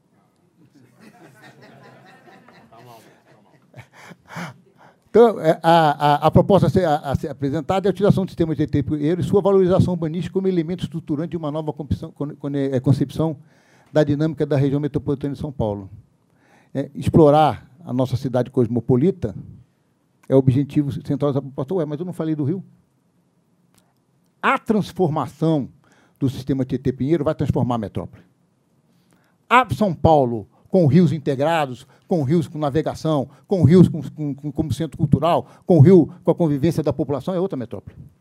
Então, nós somos capazes de re, reler, reconstruir São Paulo através do saneamento, através do meio ambiente. Né? Por isso que eu coloquei que essa era a questão central do processo. É através do sistema TT Pinheiros que nós falamos com o mundo. Estão aí os aeroportos, estão aí as principais estradas para o continente, para os outros estados. É? São Paulo colocou lixo, favela, FEBEM, cadeião, que mais? Tá certo? Tudo que tiver de sujo e que tiver de problema e que tiver, né? Você colocaram aonde é a sala de visitas da metrópole. O sistema TT Pinheiros, o V da Vitória, como eu chamo, ele é exatamente a sala de visita de São Paulo. E aí foi colocar tudo que é do fundinho do quintal. Certo? Então, como é que a gente transforma essa concepção, dizer, não, aqui é um tesouro mesmo, é uma área importante da metrópole, pode re, re, é, é, é, fazer repensar é, essa região. Então, então, devido ao processo de poluição, que foi imposto dentro do crescimento rápido, que já foi falado aqui pelo Fausto, é? A inércia, nossa inércia de saneamento, a falta de planejamento urbano, tem, o, o, sistema tem sofrido um processo de, de, de, isolamento, que agora tem sido revertido com o crescimento é, do sistema é, de empreendimento no Rio Pinheiros, né, e alguma coisa que começa a acontecer no Rio Tietê. Né. É, ele teve uma, uma perda de importância, tá certo? se transformou em amortecedor de inundação, depósito de lixo, de esgoto, de areia, local de instalação de, de usina de resíduos sólidos, tratamento de esgoto, favelização, tá certo? um incômodo para o sistema viário e, e, palco de desassoreamento intermináveis. É, o, planeja, o, paisagismo planejado ao longo das marginais revela pontes de arquitetura despreocupada e conservadora e muros de concreto a isolá-los da sociedade. Não é isso? É muro do Jockey, é muro da USP, é muro do Corinthians, é muro da CPTM, é, é muro para todo lado, é muro de É um negócio a se isolar, a isolar o rio da cidade, impressionante né, de todas as maneiras. E, e a ponte cai na cabeça, né, não a ponte inteira, mas pedaço de ponte, caiu também quase, mas é, é, pedaço da ponte, manutenção, uma manutenção absolutamente. Cada um faz um pedacinho de manutenção. Você tá, vai enfrentar isso. Vai a manutenção, o sujeito lá na ponta da marginal é uma subprefeitura, não sei o quê. Ah, é MAI, do outro lado é da E. É, tá certo? Não há, isso é muito importante para você ter um sistema de despoluição. Pelo menos que se integre essas coisas todas. Né? Então, a, então, buscar um novo padrão arquitetônico para a área, né? tá certo? rever todo, todo esse processo de ocupação, valorizar o que vai ser implantado lá, isso de alguma maneira é, tem sido feito, você teve as pontes estaiadas, é? alguma coisa é, tem sido feita na direção de transformar o processo é, do desastre arquitetônico urbanístico que é que são as marginais, tá certo? Mas você tem que mudar, tá certo? Tornar a área centro de cultura, trazer para lá uma série de coisas que possam valorizar a região, já que é nosso é nossa é nosso nosso caminho de entrada né, para a nossa relação com o mundo, tá certo? É, criar áreas de lazer, de esporte, tá certo? Integrar os clubes, nós temos tantos clubes integrados ali com facilidade você integra os clubes com a beira do rio. Né? É, implantar equipamentos importantes, você implantar museus, implantar o que for necessário, rever CEAGESP, rever Cadeião, rever FEBEM em termos de, de tipo de ocupação, para transformar as ocupações, ocupações que sejam culturais, que sejam importantes, que valorizem a, a, a marginal. Né? Um novo patamar de valorização urbana, então rever, rever a favelização, né? então, é, trabalhar em cima das favelas, melhorar a situação da população, a gente está vendo lá é o pessoal é, invadir a Singapura, na Marginal. Quer dizer, tem o Singapura, agora fazem a favela dentro do Singapura, andando para trás. Estão andando para trás. Né? Você até preciso enfrentar é, essas coisas. Né? E promover a navegação turística e comercial, usar o rio. Né? Então, usar o rio. A navegação ela é um meio de mobilidade, eu falei lá para mexer na mobilidade, Né? Essa é uma mobilidade que certamente é muito importante para São Paulo, que é navegar no sistema Tietê Pinheiros. E, no final, integrar os rios com a sociedade. Ou seja, tudo isso que eu estou falando. Você vai dizer, mas Rodolfo, e a despoluição? Isso vai levar à despoluição. Esse amor do, de Londres, do londrino, do inglês, pelo Tâmisa é que leva à despoluição do Tâmisa. É? Então, é essa relação que passa a ter. Né? E vocês vão ver que eu propus uma ciclopassarela entre o Parque Vila Lobos e, o, e a USP. Me perguntaram e o cheiro. Eu falei, não, o cheiro não foi o que pus, mas o cheiro é meu amigo. Porque as pessoas vão passar aqui, vão descer na beira do Rio Braga e vão falar, limpa o rio. Não interessa quanto é dinheiro. Tá certo? Então, até o cheiro, às vezes, pode ser amigo do processo de despoluição. Porque, não é? Eu falei, não, vamos fazer. Então, nós temos que integrar o rio. A cidade tem que viver com o rio ela vivendo com o rio, ela vai limpar o rio. É um pouco da inversão de valores que acho que né, muito pouco ou sistematicamente nunca foi, nunca foi montada aqui na, na, na metrópole. E essa... Oh, é, por, por, um lado sim, por outro não. Né? E, essa questão do fedor ela é muito, muito interessante. Esse não é dos piores fedores que tem. Né? Depois eu vou contar um que pode aparecer, né, que ele é bem pior. Então, peguei o caso daqui do, do, do Rio Mazanares, e, isso aqui era uma coisa horrorosa, eles fizeram, fizeram um túnel, tiraram a, a marginal do lado e fizeram um parque enorme aí em Madrid. Tá certo? Isso aqui foi um caso menor de cima ali do Salvador Arena, aí em São Bernardo. Fazer plano de iluminação, valorizar, tudo escuro, tudo mal iluminado, não é? maltratado, montar um sistema de iluminação que seja adequado com o valor que tem as marginais com uma louva que tem o espaço que nós queremos criar ali. Então, nós precisamos de um plano de iluminação é, em toda essa área, em todos os 50 quilômetros. Um plano geral de operação e manutenção, que eu falei aqui, que foi o caso lá da queda. Tem o caso da, da enchente também. Um dia eu li uma reportagem, esqueci até o nome dele agora, superintendente da dando uma entrevista, e ele falava assim, não, a bomba da prefeitura não funcionou. E o aí veio não, a que não funcionou foi a bomba do Estado. Você imagina? Nós somos brilhantes, porque a gente combater poluição assim, tinha 54 áreas combatendo a, a, enchente no, no sistema Tietê Pinheiros, entre prefeitura e Estado, gente tomando conta dos bombeamentos, quer dizer, para integrar isso tudo ainda funciona, porque funciona. Não é? A gente consegue combater enchente. Aqui nós não somos fáceis, não, nós somos, nós somos danados. Mas, poxa, é, é de uma loucura é, sem, né, sem precedente. Mas, enfim, era o caso da enchente também. Aqui, a questão de segurança, você vai, quer levar gente, atividade cultural, você tem que ter um plano de segurança específico para essa área, que, logicamente, que é importante, principalmente se tratando aqui de São Paulo. Procurar né, espaços dentro da marginal para poder aumentar o nível de filtração. Isso faz parte do processo de melhoria da qualidade da água do rio, isso faz parte do processo de despoluição. Então, é espaço para água, é corredor verde, é jardim urbano, é telhado verde, é piso drenante, é toda forma de gerar infiltração. Isso ajuda, não vai resolver. Eu me pergunto, vai resolver isso? Não, claro que não. Isso é importante, é, são coisas auxiliares para poder fazer o processo de, de, de, de, de despoluição do rio. Então, isso é importante, cria um outro cenário, valoriza o espaço né? é, é, é que você está intervindo. De toda forma, isso é importante.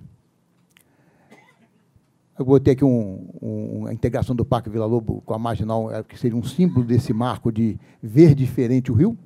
Não, é, não consegui fazer, mas eu propunha na época a remoção do, do muro e colocar uma grade, uma outra solução inteligente. É? Eu, na verdade, na época eu defendia que não tivesse muro nenhum, é? mas aí a universidade queria que fizesse pelo menos uma grade.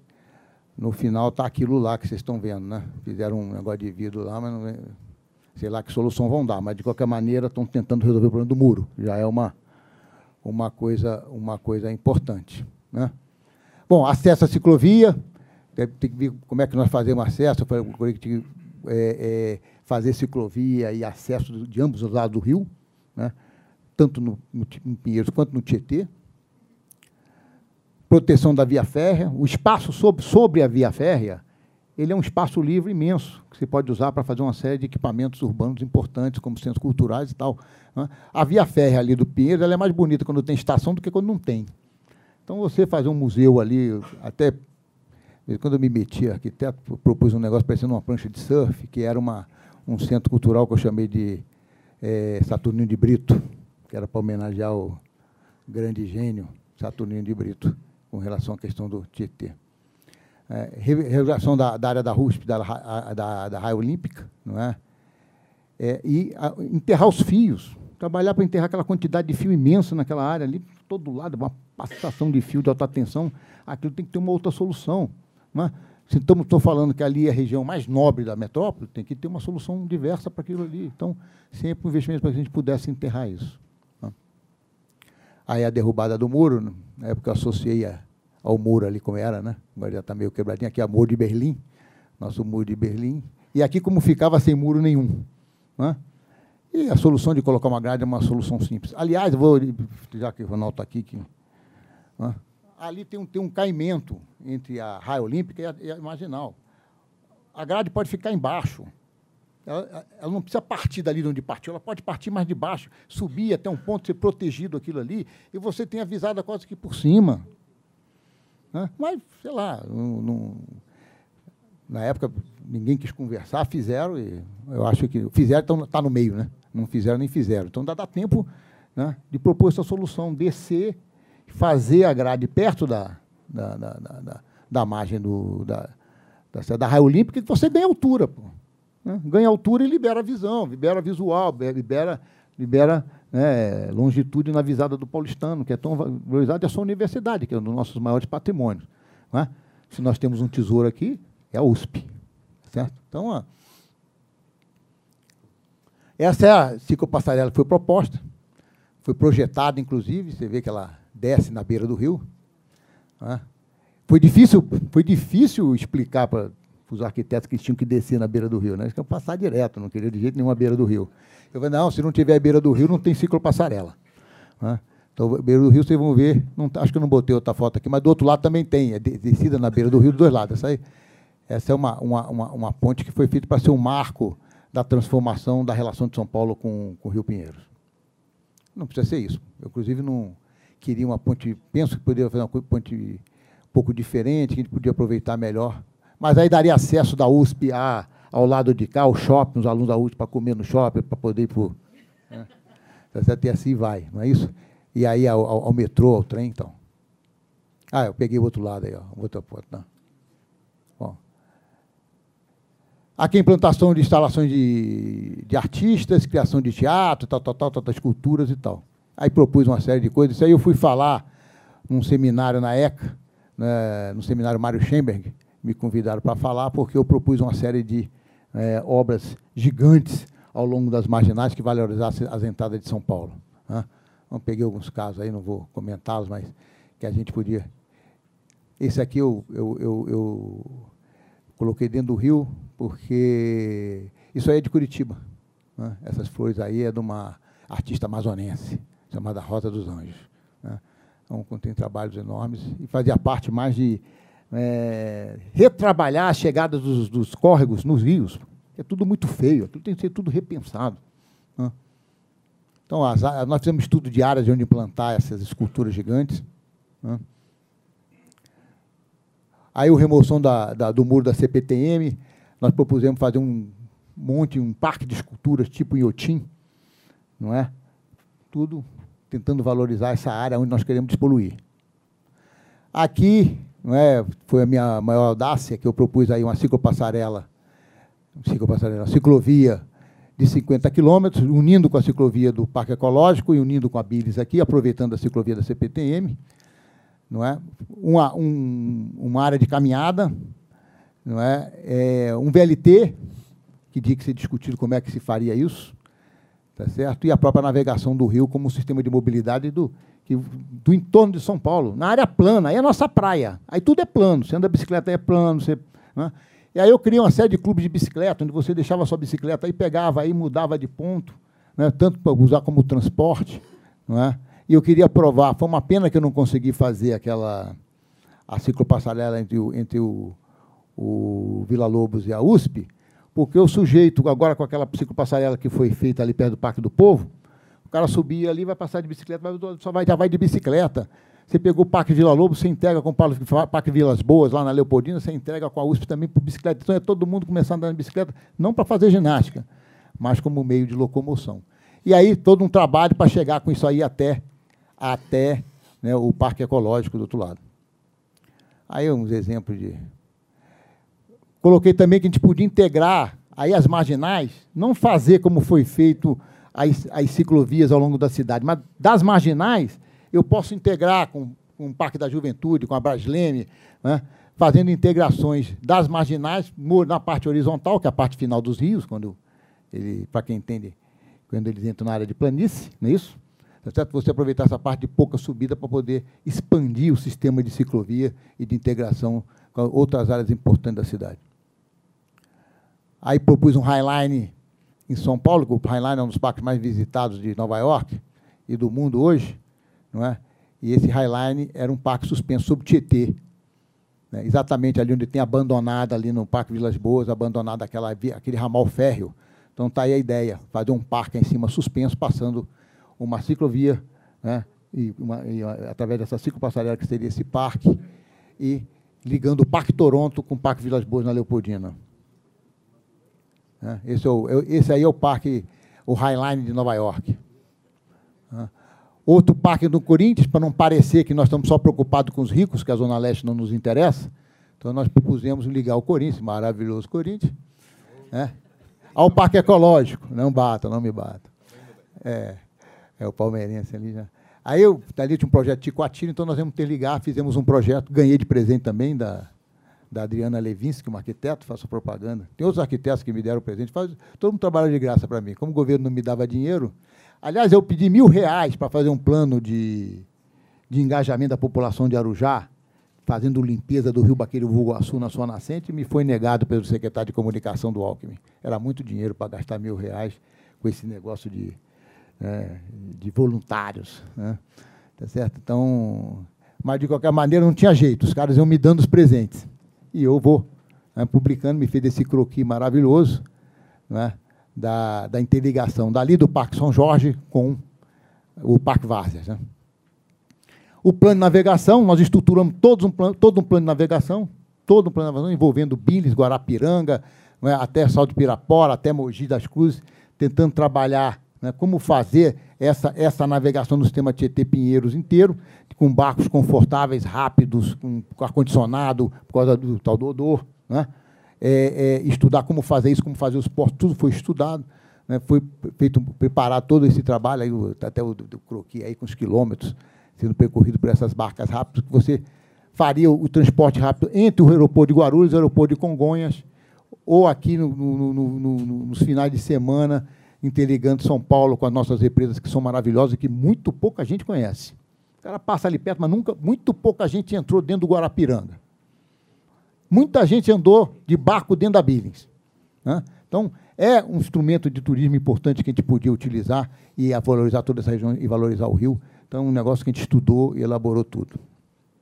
Bom, falar um pouco de poluição rapidamente. Né? Nós estamos numa área de cabeceiras, tá certo? Você é é, é, é, é, nós temos que reter água aqui o máximo, porque é importante, nós não temos água. A gente fala do Tamisa, mas o, o, Tietê, lá na desembocadura dele, no, né, lá em Araçatuba, ele é como se fosse um rio virgem. Depois de receber São Paulo todinho nas suas águas, ele é límpido. É lindo. Né, lá onde ele desemboca. Então, o nosso problema é que é um rio com, na nascente. O uso da água, da, da água deve ser múltiplo. Você tem que pensar isso é uma coisa que eu acho que o, o, o eu tive a oportunidade de falar para o Dória, e acho que está acontecendo esse movimento. Quer dizer, não dá para ser projeto da energia, projeto da enchente, projeto de não sei quem. Tem um negócio aí, cada um fazia o seu, ninguém fazia nada. Né? Tem que ser um projeto que pegue tudo, que trabalhe todas as variáveis, Braga, todas. Então, né? Está ali abastecimento, diluição, controle, geração de energia, transporte de carga, passageiro, valorização urbanística, turismo. Tem que estar tá tudo, tudo num sistema só. Né? Né? O projeto tem que atender a todas essas questões, não pode ser específico, tentar tratar de uma questão, bombear água para gerar, para gerar energia em rebordo. Aí o outro quer, não, vamos fazer um buraco no Tamanduateú, é isso? Para poder um, um ralão, para não fazer enchente. Aí mandava um tubo de esse negócio, pô, você conhece, pô, quanto é que era? 20 bi? 20 bilhões para fazer isso, para poder não dar enchente. Viu como o amor contra enchente faz parecer dinheiro? 10 bi para limpar o rio. 20 para tirar enchente. Né? Então, é, é muito importante. Então, é, é, é, bom, a água vale ouro, então aqui a gente pode fazer ela valer dinheiro e financiar o sistema. Então, essas águas retidas, com, com, com, a capacidade que a gente tem de fazer tratamento de água, né, fazer resíduos de água, a gente pode fazer gerar dinheiro a tarifas da Sabesp, módicas tarifas da Sabesp, você viabiliza é, o sistema, gera dinheiro, gera recursos para poder financiar o próprio sistema. Tá certo? Porque nós temos que passar a usar águas é, que podem ir para Billings, é, como águas efluentes do Barueri, ser lançadas lá para poder fazer tratamento de água no futuro. É? para poder ajudar a viabilizar o sistema, usar essa água também para diluição, tá certo? Então, é nessas questões todas. Despoluir o rio é tirar esgoto, lixo, carga difusa, reduzir permeabilização, evitar, evitar, recarregamento de sólidos e também diluir cargas. Né? Tudo isso. Então, Ronaldo, se você estiver trabalhando nisso tudo, está no certo. Se estiver só no esgoto, está errado. Né? Eu queria um, um seminário, proibir a Sabesp de falar, para ver, só deixar só o resto do pessoal falar como é que despolui.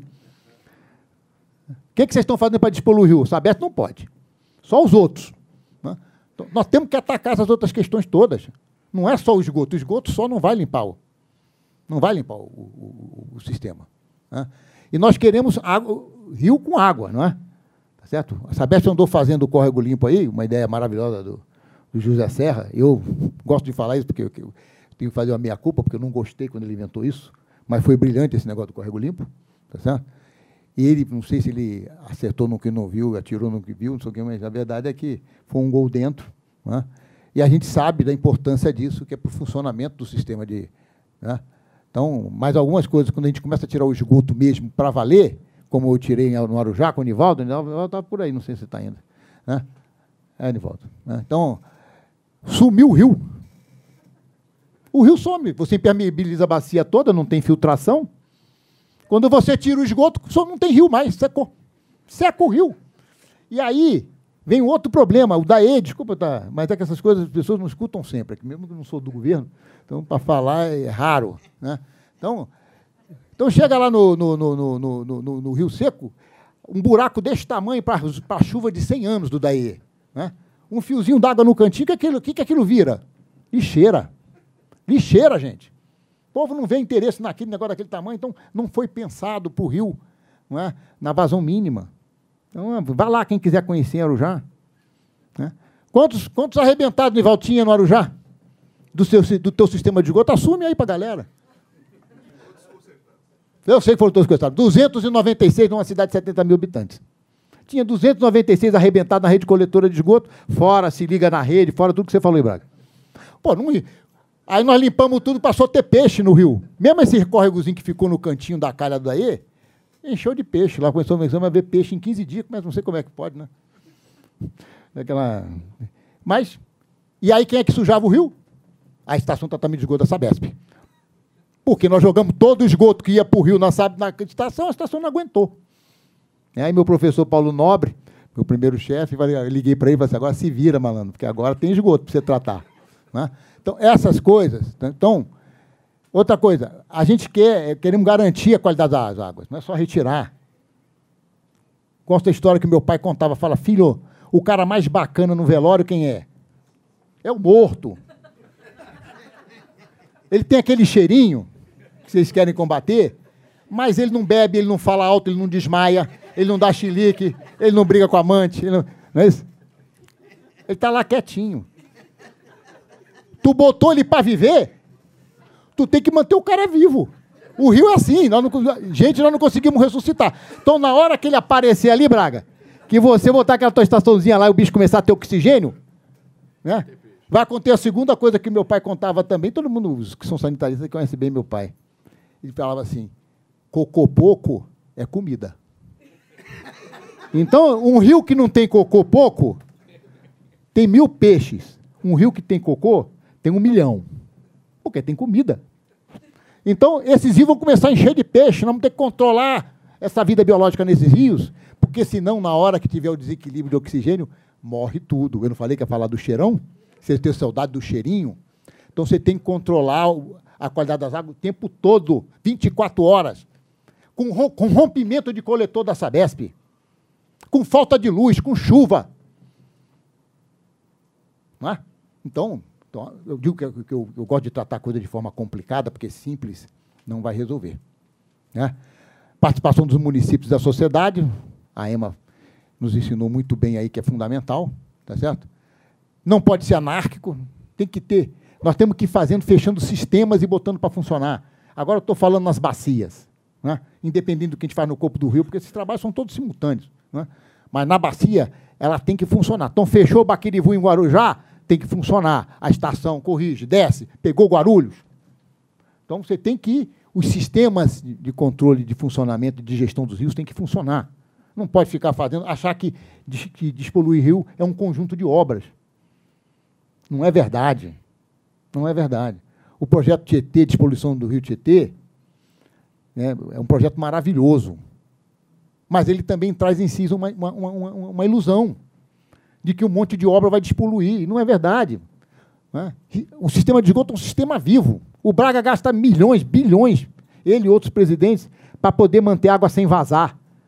O esgoto tem que, não pode quebrar, não pode entupir, então tem, tem que investir, tem que mudar o nível operacional dos sistemas. Né? Então, a, a, a, então, você tem todo um trabalho que você tem, que eu falei ali, ação, ação técnica, gerencial, política e jurídica para você poder montar esse sistema, tá certo? E essa, né, logicamente, que eu falei que tinha que gerar dinheiro porque é muito custo, você tem aqui uma, a questão da viabilidade econômica que tem que ser considerada na hora que você trata isso tudo. Isso foi um pouco do resumo para né, falar com vocês, mas é, é, é, é, tem que considerar isso tudo num plano. Eu acho que a gente não vai conseguir é, não, tudo bem. Você não vai conseguir, não é, é despoluir mesmo um rio, né, se você não fizer um trabalho como esse. É? Então, um sistema integrado, você tem que considerar o modo de funcionamento dele, tem que considerar o modo de funcionamento. Certo? Oh, vou despoluir o Pinheiro. Pô, quando, quando bombear, professor, vou pegar aquele modelo matemático, passa em fim de semana, estava estudando aquilo. Agora, quando bombear para Bilis, como é que mantém limpo com Tietê sujo? Eu não consigo entender. Né? Ou então não vai despoluir o Pinheiros. Vai despoluir só na seca, vai tirar o cheirinho. Nós temos que falar, temos que falar para a juventude ali que é assim, que nós vamos fazer, é isso aí, nós vamos tirar o cheirinho. Para eles saberem o que, que nós estamos falando. Senão, eles daqui a pouco estão falando, pô, esses caras perderam a credibilidade. É isso que eu tinha para falar. Obrigado.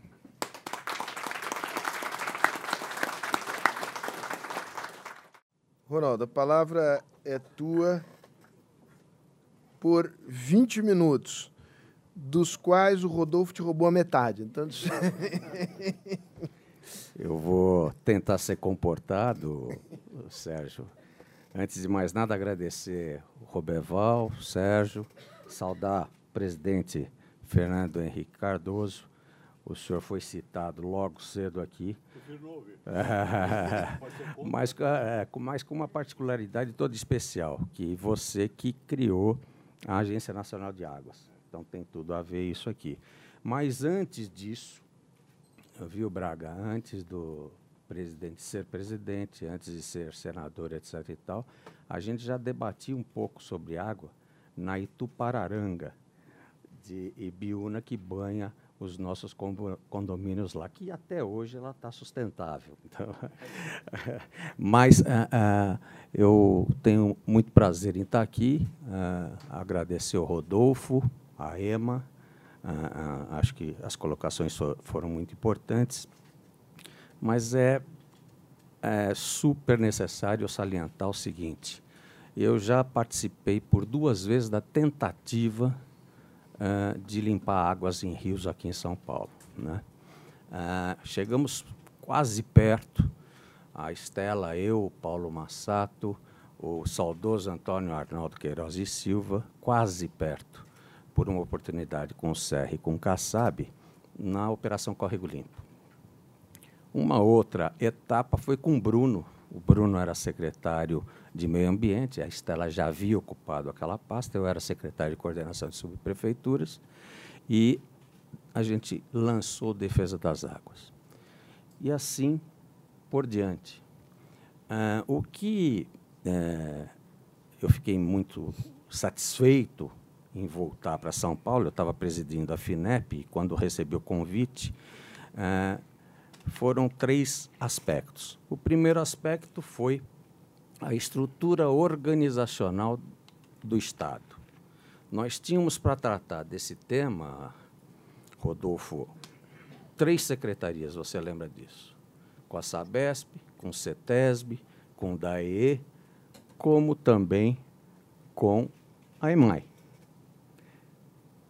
Imagine três secretários, quatro empresas discutindo praticamente o mesmo tema, algumas atividades se sobrepõem. O que vai dar isso? Absolutamente nada. E foi assim ao longo dos processos. Na sua época, é, é, é, o Geraldo tinha duas secretarias, ampliou para três, pior ainda. Com todo respeito ao Geraldo, grande governador, etc. Então, a estruturação organizacional do governo ficou que é um secretário de infraestrutura e meio ambiente, ponto. Esse é o regente maior. É o que você colocou. São quatro empresas destinadas a isso, a estudar essa questão. Essas quatro empresas têm uma nomeação. São dois diretores da Sabesp que participam disso, alguns diretores da EMAI, outros da E e outros da CETESB, regidos pelo presidente da EMAI, que teoricamente é o proprietário do Rio Pinheiros. Objetivo: tratar da recomposição do rio, retomar o rio para a cidade, como você colocou, a partir do Pinheiros. Não adianta nós sonharmos desde a época lá de trás do Quércia, idealizado ainda pelo Montoro, depois Quércia e financiado pelo Fleury, de tratar o Rio Tietê. É ilusão. A Sabesp tem seus planos, é a quarta empresa no gênero no mundo, é muito competente, porém ela depende de N fatores. Por exemplo, desde a década de 80, 90, hoje 2019, que nós estamos tratando a nível de governo a questão de 100% do esgoto in natura que Guarulhos despeja no Tietê. Como que a gente quer despoluir Tietê, não é? Então, esse conjunto de ações que a gente estudou, nos debruçamos, uh, nós assumimos, hoje está fazendo 92 dias, você esteve presente eh, no Instituto de Engenharia, trazendo todos os técnicos universitários para debatermos uh, N projetos que a Sabesp, EMAI, CETESB, DAE compraram e etc. Sabesp sabe muito bem como tratar a água, não importa se é biológico, físico, químico, etc, etc. A EMAI sabe o que fazer, CETESB e assim por diante. Chega de gastarmos dinheiro. E como você muito bem falou, quem lida, quem passa, quem se utiliza da bacia do rio uh, Pinheiros a princípio, ele não quer cheiro e não quer pernilongo. A princípio é isso. E para isso, nós vamos dar uma estruturada exatamente no que nós desenhamos nesses 30 dias e não há outra alternativa de continuarmos tentando, tentando, tentando, dizendo que o poder público é eficiente, é, é capaz etc. e tal. É capaz sim, mas não é eficiente. Nós temos que usar o privado para dar sustentáculo para essa política pública ser irreversível. Não posso depender do Serra do Kassab, do Dória do Bruno Covas, porque amanhã não são eles. O presidente da IMAI amanhã não é o Ronaldo. O presidente da Sabesp amanhã não é o Braga, que estão super alinhados nessa questão a presidente da CETESB não é a Patrícia e assim por diante. Então, esse fator é muito preponderante. Ah, dentro desse aspecto, a gente tem esse desafio ah, bastante ah, gostoso de lidar, mas, a princípio, o grupo, os quatro presidentes, o secretário, o governador e o vice-governador já fecharam questão nessa estratégia. Por isso que o Robert Val, logo no início, colocou as estratégias. A principal estratégia é essa aí. Eu vou colocar rapidamente o qual, que, que. Qual seja a estratégia de se concentrar no Pinheiros? Hein? Se concentrar no Pinheiros e utilizar a economia privada para fazer a gestão deste conjunto, procurando a irreversibilidade da política pública. Okay? Uh, eu vou fazer rapidamente uma apresentação da EMAI, uh, que tem tudo a ver sobre a construção de Pinheiros e tudo isso que o Rodolfo adiantou. Ela é oriunda da Light, de 1899, sofreu alteração na década de 60, depois foi vendida para a Eletropaulo e privatizada há 21 anos atrás. Hoje ela é uma economia SA, 40, quase 40% do governo do Estado, quase 40% do governo federal através da Eletrobras e 22% uh, ah, acionistas, uh, com um grupo de oito majoritários. Esse aqui é o projeto Serra, que todos conhecemos, uh, mas, fundamentalmente, nós temos aqui o, a bacia toda da região metropolitana. Esse aqui achei. Ah, aqui está a nascente do rio Tietê. Ah, aqui é a nascente do rio Tietê. O rio Tietê ele corre para o interior. Originalmente, o rio Pinheiros ele corre para o Tietê e ele foi projetado basicamente para gerar energia e armazenar água. Portanto, a dicotomia da EMAI é gerar energia e ter essa quantidade de água, que são as duas maiores caixas d'água é, do mundo em região metropolitana. Esse é o desenho, a represa Billings e Guarapiranga, as estruturas nossas, os abastecimentos da região do ABCD, Baixada Santista, Cubatão. Então, só para entender, esse é um, é um gráfico com as nossas 16 estruturas. Aqui nós temos quatro usinas geradoras. Uh, com essas usinas nós geramos quase mil megawatts, duas usinas de bombeamento. Aqui tem algumas usinas, inclusive, do eixo uh, do rio é, Tietê, usina elevatória de traição que todos conhecem, é, ali na Avenida dos Bandeirantes, com Ponte Ari Torres.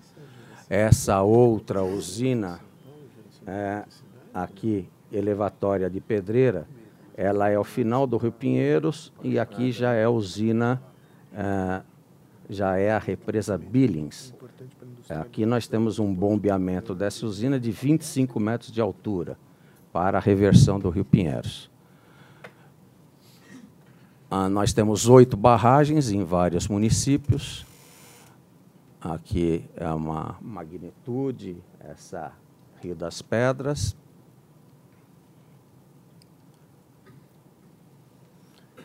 A eletricidade gerada por essas usinas é fundamentalmente utilizada pelas indústrias da Baixada, né? Sem dúvida. A, a estrutura de energia e de industrialização do Brasil, propriamente dito, a, a, o polo pe petroquímico do, de Cubatão, a indústria automobilística do ABC, etc. e tal, foram ah, arquitetadas em função do Billings, ou seja, em função do Pinheiros, das usinas e também, obviamente, de Cubatão. Ah, esse, é, é, é, essa foi a, a, grande sacada na oportunidade nacional.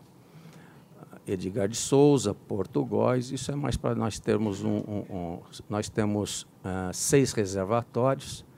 Aqui, para você ter ideia, Sérgio, nós temos o reservatório Billings, ele possui 106 quilômetros quadrados de área e Guarapiranga 26.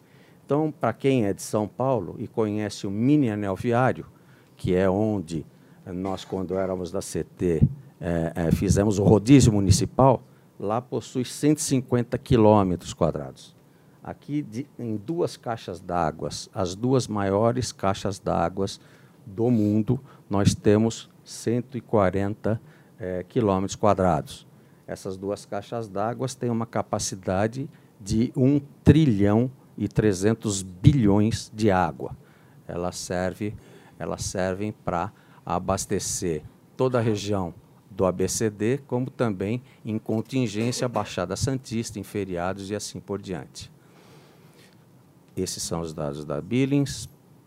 Nós temos como interdependência ah, das propriedades da EMAI 22 municípios, Fazemos divisa aí com ah, ah, 12 municípios, reservatório Guarapiranga. Essa é uma coisa linda, projeto de Ramos de Azevedo, uma queda de 720 metros. de altura. Esse é o reservatório Rio das Pedras, que é aquela foto. Ah, novamente, a usina da Traição e, finalmente, o Canal Pinheiros. Canal Pinheiros ele possui 25 metros, 25 quilômetros de eixo, a profundidade média projetada é de 3 metros, em alguns lugares ele chega a 4,5. E projeto original, ele tinha reversão para geração de energia, controle de cheias da região metropolitana, portanto, quando o Tietê está alto, o Tamandatê está alto, etc., ele tem que bombear para o Pinheiros, porque senão a gente acaba ah, gerando problemas de inundação na região metropolitana inteira, não só no município de São Paulo. Então, existe uma operação muito bem conjugada a nível metropolitano e urbanização da, das várzeas, da várzea. Esses três itens do projeto original que nós estamos uh, resgatando prioritariamente com esse projeto bastante desafiador. Uh, essa é a fotografia, o Braga já projetou isso, o Rodolfo também. Objeto principal: melhorar a qualidade das águas do Rio Pinheiros. O que significa isso? Não deixar o esgoto chegar, coisa dificílima, eliminando a entrada de resíduos sólidos e urbanos, portanto, sem chegar lixo, um plano permanente de, de manutenção, de limpeza, aeração, para quem não conhece o tema, é oxigenação. Todos lembramos aí ah, ah, ah, da alteração significativa que há anos atrás a Sabesp fez, por exemplo, no Lago do Ibirapuera, onde tínhamos mortandade de peixes, etc. Aquela, aquelas fontes artificiais era para oxigenar a água. E a definição da tecnologia, que a gente imagina que o concessionário ele tem total uh, uh, possibilidade de escolher a melhor tecnologia, quer seja ela biológica, física, química. Por quê? Porque a Sabesp, a CETESB e a EMAI sabem o que querem. Ou seja, nós temos que definir o que nós queremos. No primeiro ano, por exemplo, nós queremos um limite que estipulamos para o córrego limpo lá atrás, em 2007. Um DBO de 30 um OD de 200, coisa parecida. Isso significa o quê? Já água sem cheiro e já vida marinha, não podendo nadar, obviamente. Isso estamos muito distantes. Ações preliminares. A EMAI precisa fazer a sua lição de casa. Nós temos que desassorear o Rio Pinheiros. O Rio Pinheiros hoje, para vocês terem ideia, possui 3 milhões e 200 mil metros cúbicos de assoreamento. Nós tínhamos, há seis anos atrás, 800 mil metros cúbicos. Esse é um problema. A partir do, do momento que a EMAR foi eficiente nesse desassoreamento, a turbidez da água já começa a melhorar. Desaterro de botaforas, a mesma coisa. Por que cresceu tanto o assoreamento? Porque, por vários motivos uh, licitatórios, por vários motivos jurídicos e judiciais, a EMAI não teve é, competência, no bom sentido, de colocar as licitações na rua. Daí, o Sérgio, o problema, se está na mão do privado, não existe esses contratempos. Uhum. Há uma sequência, há uma frequência e assim por diante. Melhoria das rotinas de manutenção. Uh, por exemplo, o pernilongo. Não adianta a prefeitura falar que o pernilongo não é dela, ou que o secretário de saúde fala que não é dele, que é do secretário de subprefeitura, que a IMAI fala que é do Estado, que não é do Estado tal. Tem que ter um dono. Senão a coisa não acontece. O dono do pernilongo tem que cuidar do pernilongo e tem que fazer a manutenção. É isso que está posto. E programa de comunicação e educação ambiental, que, paralelamente, esse assunto não está sendo coordenado pela EMAI está sendo coordenado pela SABESP, a nível de secretaria, objetivando basicamente o que a EMA falou.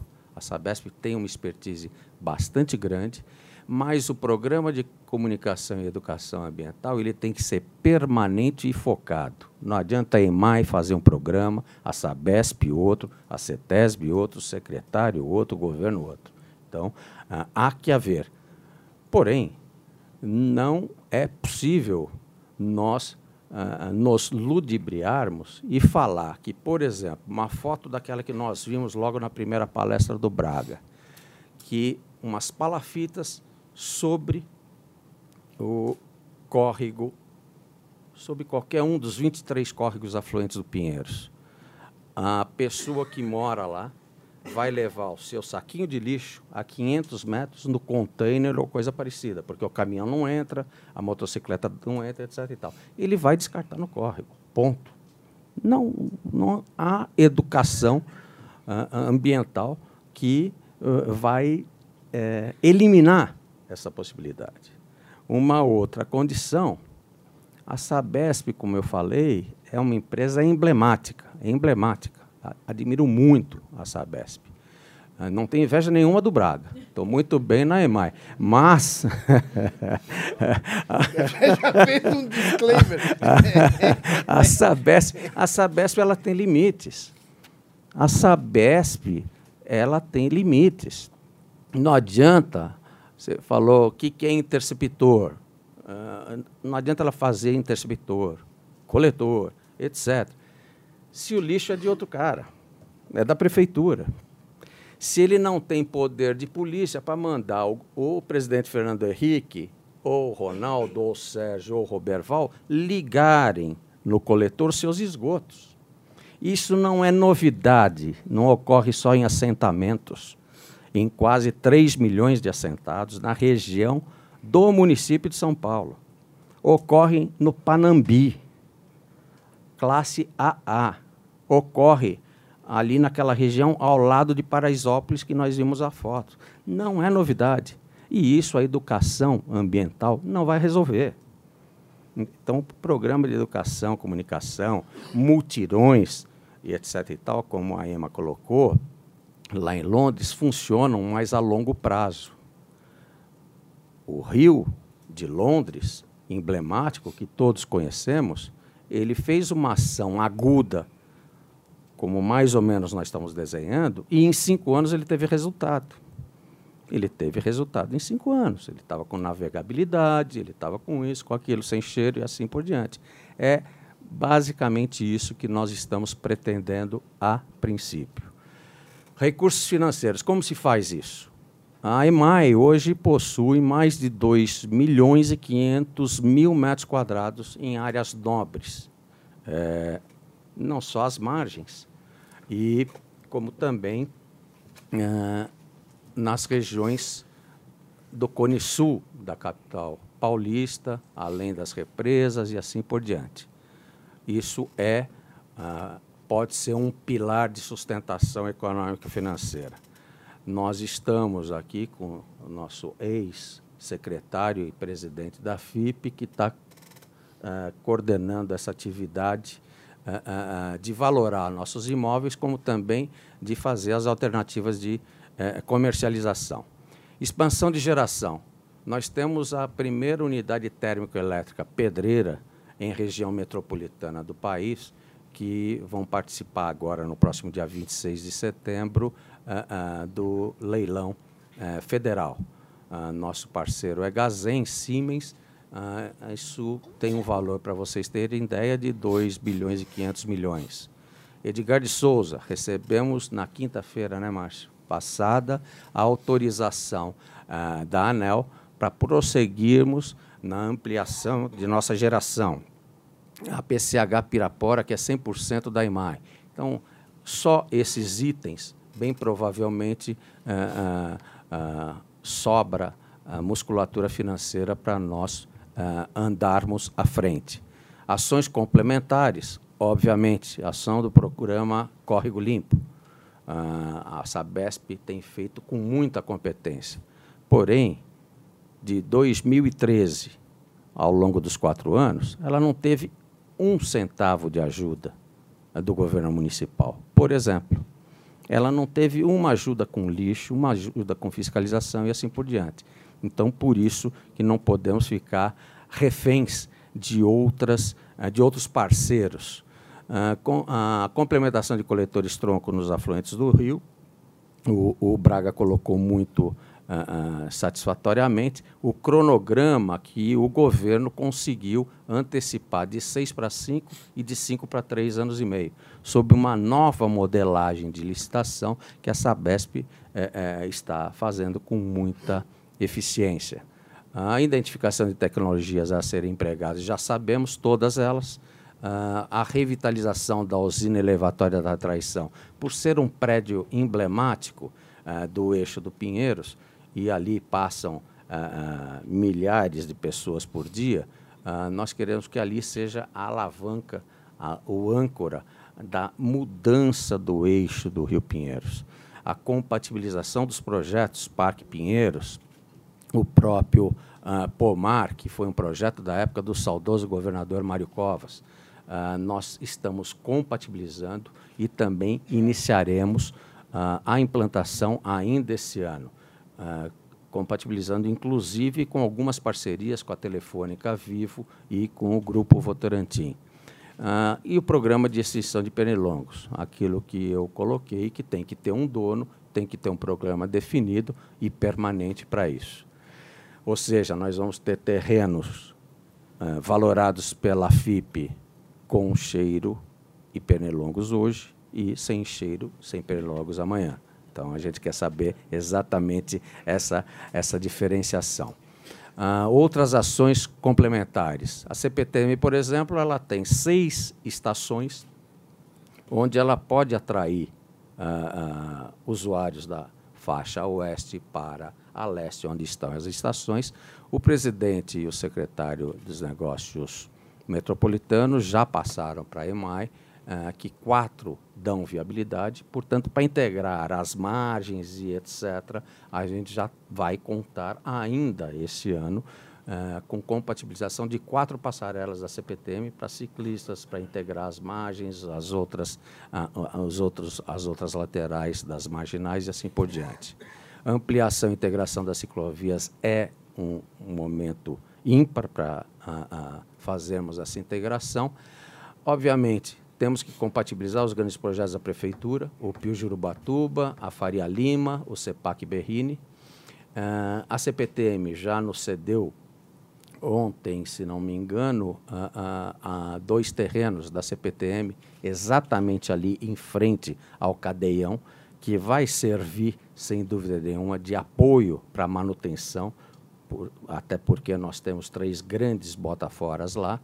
A Fundação Casa, a mesma coisa, não bota tem. Fora. Bota fora é onde você faz a dragagem e coloca o material para secar e depois você dá o destino final. Ah, a, a Fundação Casa também estamos em tratativas para fazer a transferência de um terreno ah, para a manutenção. Recuperação da sede do Pomar. Esse, esse mês de maio, o governador e o secretário Penido estarão reinaugurando a sede com uma outra filosofia. Ah, recuperação dos taludes e também as reclusas de Retiro, Traição e Pedreira. Só para situar, Retiro é Cebolão, Traição é ali na Ponte Engenheiro de Torres e Pedreira é entre Rio Pinheiros e Represa Billings. Receitas financeiras acessórias, exatamente o que o Rodolfo criticou com muita razão. Uh, nós estamos fundamentalmente estudando com a Escola Politécnica da USP, cadeira de naval e com a Marinha, não mais com FAO ou com a casa, pessoal da IMAI, etc. e tal, estudando a viabilidade de, de navegação em todos os seus itens. Desde Tietê, Barragem da Penha, até Edgar de Souza, que é ali em Alphaville, como também no Pinheiros, entre Cebolão e Represa Billings. Objetivando o quê? Posso fazer transporte no futuro de cargas? Posso fazer transporte coletivo? Posso fazer transporte turístico, que obviamente turístico ah, é possível. Viabilidade logística. Billings, da nossa represa Billings até Cubatão, que é outro ponto nosso, outra base da EMAI, uh, é o trecho mais curto de São Paulo a Porto Santos. Então, nós temos um, um veio ali muito importante de logística. Então, estamos também estudando essa iniciativa, se é possível ou não. Em sendo, é um outro é uma outra receita acessória, similarmente ao que eu fiz na época com mais quatro colegas no programa de exploração rodoviária do Mário Covas. Nós não escrevemos que a, a, a receita acessória pudesse ser o cabo de fibra ótica e a publicidade. E isso que gerou sustentabilidade em todos os programas, além do pedágio. Né? Ah, a viabilidade de logística e a transferência para a iniciativa eh, privada de três balsas. A EMAI gasta mais de 12 milhões por ano com três balsas eh, eh, que alimentam São Paulo, São Paulo, São Paulo, São Bernardo, São Bernardo, São Bernardo. Por quê? Antes de criar a caixa d'água de Billings, o pessoal tinha lá sua via de acesso às vilas. E aí ela, ela instalou há muitos anos atrás essa possibilidade de balsas. Exploração de areia. Esse é um item fantástico que a CETESB apurou agora, ah, no começo desse mês, eh, que 85% ah, do material assoreado no Rio Pinheiros é areia. E a gente já está vendo, em termos de mineração, ah, como explorar essa areia. É, na verdade, foi uma grande surpresa para nós todos. Então, fundamentalmente era isso. Agradeço novamente a participação. Muito obrigado. Bom, obrigado por me convidar. Eu gosto muito de vir aqui várias razões. Sempre tem debates interessantes, tem pessoas amigas. E o, o Sérgio gosta de mim o suficiente para manter aqui no folheto uma fotografia bem antiga minha, de quando eu tinha cabelo castanho e tudo. Eu adoro. Olha, a gente oferece esse, esse serviço gratuitamente. Quem quiser mandar fotos aqui antigas e tal. Bom, eu. Você está muito bem, está. Tá bom. Eu fui convidada para comentar, então não tenho uma apresentação. Ah, e eu quero comentar com vocês ah, três itens só de tudo que foi comentado, tudo que foi dito aqui, mas que eu acho que são bastante importantes para a gente entender o que, é que pode significar, que é essa pergunta que foi feita, a despoluição do Rio Pinheiros para a cidade de São Paulo. Né? E eu acho que a primeira coisa interessante é a gente perceber que nós estamos com isso conseguindo sair da pauta de meados do século passado. Ou seja, a partir de, do fim da, da, Segunda Guerra, meados do século passado, as uh, grandes cidades no mundo fizeram esforços muito grandes de recuperação das, suas, das águas que atravessam as cidades e, e foram bem sucedidos. Né? Nós agora estamos chegando uh, nesse ponto assim interessante. E como eu vou depois eh, falar um pouco mais, o, o, o, rio Pinheiros ser despoluído é importante, mas o significado disso vai ser tanto maior nos próximos anos, na medida em que a Sabesp, tendo assumido o controle a, a, a, e o tratamento do esgoto de Guarulhos, tiver um, um, resultado igualmente importante para o rio Tietê. Né? E aí é uma, uma primeira questão. Não, nós nunca podemos pensar o rio Pinheiros como uma fita que atravessa a região sul da cidade. Né? Nós temos um sistema de drenagem que, em parte, o Ronaldo mostrou e que é muito complexo.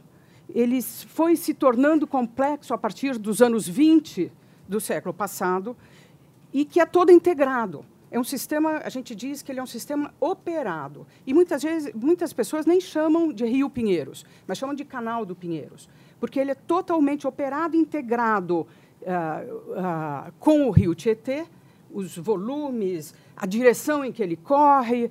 Isso é feito, como foi dito também já, para gerar energia, para conter enchentes e para uma outra razão que não foi mencionada, para manter nível de água na Billings para abastecimento público. O que vai agora, muito provavelmente, voltar a ser possível, na medida em que a gente recupere é, essas águas. Então, essa é, é, é uma, uma, questão que ah, vai afetar muito a vida na, na, metrópole. A gente vai poder passar a, a repensar a cidade, o território e as suas águas com muito mais largueza de visão. Né? E aí, o que é importante é relembrar uma outra coisa que também foi dita, que em vários momentos se falou do rio e os afluentes que alimentam esse rio. Não é? um, um rio ah, não se define por aquela fita, ele se define pela bacia hidrográfica. E a bacia hidrográfica é um território que, no caso de, de ah, regimes de chuva como o nosso, ah, é percorrido por uma quantidade muito grande de, de cursos d'água, de pequenos afluentes, de rios um pouco maiores, que hoje estão escondidos, na sua maior parte. Hoje estão enterrados. Quando a gente vai para a periferia da cidade, eu não sei quantos de vocês ah, vão, às vezes, ou conhecem o suficiente a periferia das nossas cidades, elas são paisagens extremamente tristes, não é? por não ter infraestrutura de toda a ordem de boa qualidade. E a tendência, na medida em que chega a infraestrutura, é enterrar os rios, esconder os rios, que foi o que nós fizemos ao longo da história das nossas cidades. Né? Isso era feito por várias razões. E uma das razões é a carga de poluição, que faz com que as pessoas ah, demandem isso do poder público. Tem que canalizar. Uma outra razão, e aí é para conforto do poder público, é que um rio aberto dá mais trabalho do que um rio canalizado. Um rio canalizado, eu só de vez em quando tenho que tirar o, o, o lixo que estiver lá para não, não, não entupir. Mas um rio aberto, eu tenho que manter paisagismo, eu tenho que manter atividades, eu, tenho, eu não posso deixar lixo acumular, né? eu tenho que ter segurança pública, enfim, é, dá muito mais trabalho. É mais fácil a gente não ter eles abertos, mas é uma qualidade urbana muito pior. Ah, só que, para nós revermos tudo isso, nós vamos precisar de projetos muito ambiciosos. Eu acho que o que está sendo proposto aqui hoje já é muito ambicioso. Bastante. É resultado de um trabalho de algumas décadas, de mais trabalho que está sendo mostrado, que vai ser feito pela Sabesp, trabalho que a EMAI está se propondo a fazer, mas a gente quer mais. A gente quer um novo significado das águas para as cidades. E isso não é só na fita do rio, é na bacia hidrográfica, é no conjunto da cidade. Né? Ah, mas, para isso, nós precisamos trabalhar num outro tipo de infraestrutura. A gente está muito acostumado a trabalhar com a infraestrutura viária, eletri eletri eletricidade, ah, que pode ser enterrada ou não, mas é uma infraestrutura, ah, gás, todo tipo de é, água, esgoto. Nós temos que avançar no sentido do que a gente chama de infraestrutura verde. Né? A, a, a, o sistema verde na cidade é uma infraestrutura necessária para várias funções urbanas, para conforto térmico, para usufruto na paisagem, para despoluição. Né? é água que se infiltra em áreas permeáveis e que alimenta córregos ao longo do ano, chega despoluída. Né? Então, o controle do que a gente chama de carga difusa, que não é aquela que a Sabesp pode cuidar, que é a, a, a poluição que está espalhada pela cidade, inclusive nas ruas, a raspa de pneu, óleo de carro, cocô de cachorro, é, todo tipo, o lixo, como foi já falado, ela é controlada pela, uh, pela infiltração, pela infraestrutura verde. E hoje, essa carga ela é de cerca de 20% a 30% da carga de poluição dos rios. É? E nós, então, temos que ter estratégias para elas. E essas estratégias não estão colocadas ainda. Ah, então, o que eu estou mencionando aqui é a necessidade de, na medida em que a gente tem uma forte despoluição com a retirada dos esgotos dos grandes rios, ah, nós podermos repensar essa equação entre qualidade e quantidade que sempre pautou ah, as políticas públicas, que buscavam se livrar rapidamente das águas de enchentes, aumentando a velocidade e, mais recentemente, fazendo piscinões. Né? Nós não precisamos mais, com o tempo, afastar rapidamente as águas, e a gente pode conviver com elas nas cidades. E elas despoluídas dá vários uh, tipos de uso. E isso significa interferir na microdrenagem também, não só na macrodrenagem. Microdrenagem são os N pequenos córregos que tem na cidade. Uh, então, o foco na infraestrutura verde, que é, é, é a infraestrutura do futuro. Para vocês terem uma ideia, a China lançou um grande projeto que, é, é que se chama é, Cidades Esponja. É um programa nacional de cidades esponja e que pretende que 80% dos materiais usados nas cidades, para pavimentos, telhados, uh, sejam materiais e áreas que possam reter água. É? Então, isso uh, implica num esforço muito grande, que nós ainda não estamos nos organizando para fazer. E é interessante porque, na China, nós vamos ter o mesmo problema uh, que aqui no Brasil. Ou seja, como interferir em cidades que já são espaços consolidados. Né? Não basta eu fazer as obras que eu tradicionalmente aprendi a fazer. Eu tenho que interferir em cidades, em espaços onde já mora gente, onde já tem rua, onde já tem é, a ocupação. Né? Agora, grande parte dessa ocupação é de muito má qualidade. Se a gente vai na periferia da cidade, a gente tem casa, casa, casa, casa, ruas estreitas, praticamente sem calçadas, não tem espaços institucionais, não é nem de má qualidade ou de boa qualidade, simplesmente não tem.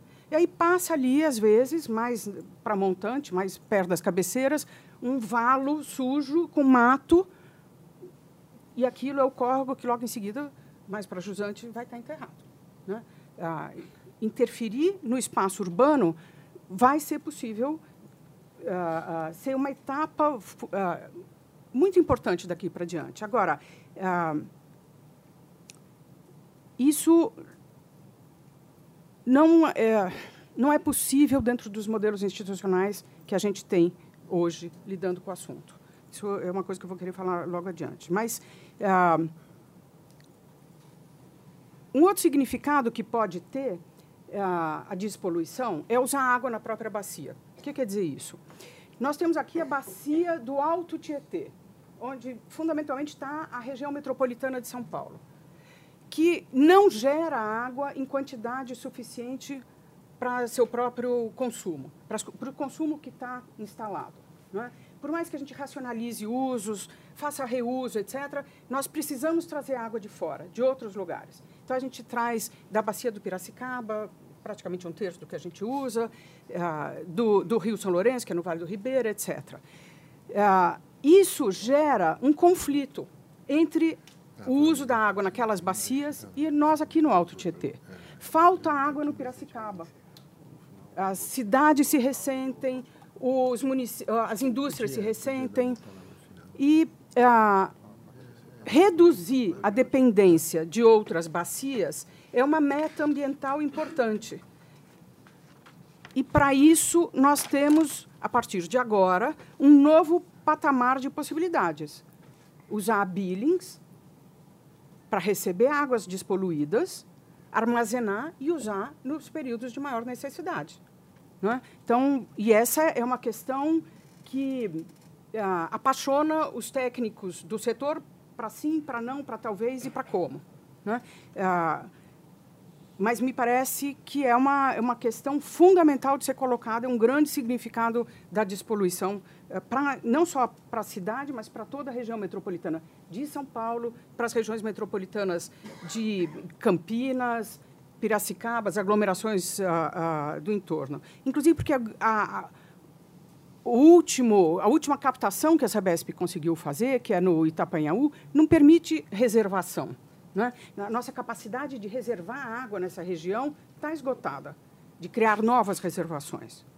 Bom, é,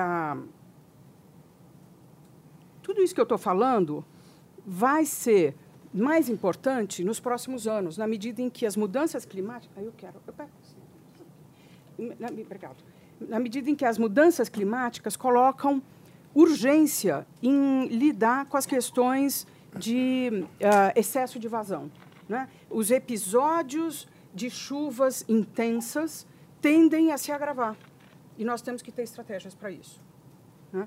E, e, como eu disse, é essa equação é, que nós tradicionalmente lidamos com mau resultado, quantidade e qualidade, agora ganha um novo contorno. Bom, então, esse era o item 1 um que eu tinha para falar. Foi um pouco demorado, mas era o 1. Um. Os outros vão ser rápidos. Tá bom? Pera. Eu quero que você fale mais. Quem quer te cortar é o Roberval. Eu sei. Quantos é. minutos que eu tenho? Vou ser rápida. Bom, isso que eu falei seis. De, uh, de autossuficiência, de buscar autossuficiência da bacia, que no nosso caso não é mais possível, mas a gente pode reduzir essa dependência, ela tem uma questão institucional importante. Eu moro aqui na região metropolitana de São Paulo, sou beneficiada pela captação do Piracicaba, mas a Sabesp tem um problema muito grande pela frente. Na outorga da captação, uh, na, na, renovação da outorga da captação do Cantareira para cá, na última, em parte por uma má vontade muito grande da ANA, em parte por demanda mesmo da região, houve, uh, foi acrescida uma obrigação para a Sabesp, que é reduzir a dependência. Né? É verdade que tinha uma má vontade muito grande do, do governo federal, na, na pessoa do, do, presidente da ANA na ocasião, ah, mas também é verdade que essa dependência é um problema para a região do Piracicaba. E nós temos que pensar nisso. Bom, essa era a segunda coisa. A terceira coisa ah, é, e eu vou falar bem rápido, a questão institucional. Nós estamos aqui diante, já foi colocado isso aqui, mas eu quero reforçar. Foi, uh, nós estamos diante de problemas que não são problemas meramente setoriais. A gente sempre fala o setor do saneamento, o setor de habitação, o setor de, de uso do solo. Não. Nós estamos aqui diante de problemas que exigem a convergência de ações e de programas institucionais de longo prazo, com consistência, com abrangência, com uh, largueza de visão. Uh, nós temos problemas ligados à ocupação informal do território, que afetam diretamente a água, e isso uh, tem origem em uma forte ah, desigualdade social, mas também na, na, inadequação das políticas públicas de habitação, das políticas de uso do solo, das políticas de transporte.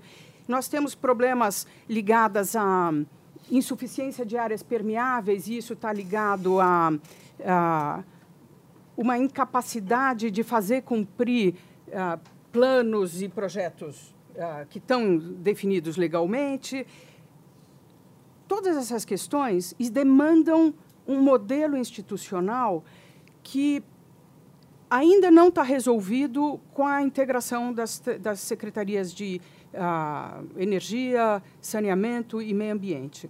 Nós vamos precisar de uma articulação que o nosso modelo metropolitano não deu conta ainda. Né? Uh, a terra a areia, o silt que está colocado no Rio Pinheiros e no Rio Tietê e que vai ser desassoreada, ah, e que vai ser permanentemente desassoreada, está ah, lá porque nas nossas periferias, cada pequena obra, cada corte para colocar uma casa, cada pequeno aterro, libera uma quantidade muito grande de terra que, pelos afluentes, chega até esses rios. Né? E, isso é função de quem cuidar? Ah, bom, de uma política habitacional, de uma política de uso do solo, de fiscalização. Tem aí um, uma quantidade de questões que ah, não estão institucionalmente endereçadas.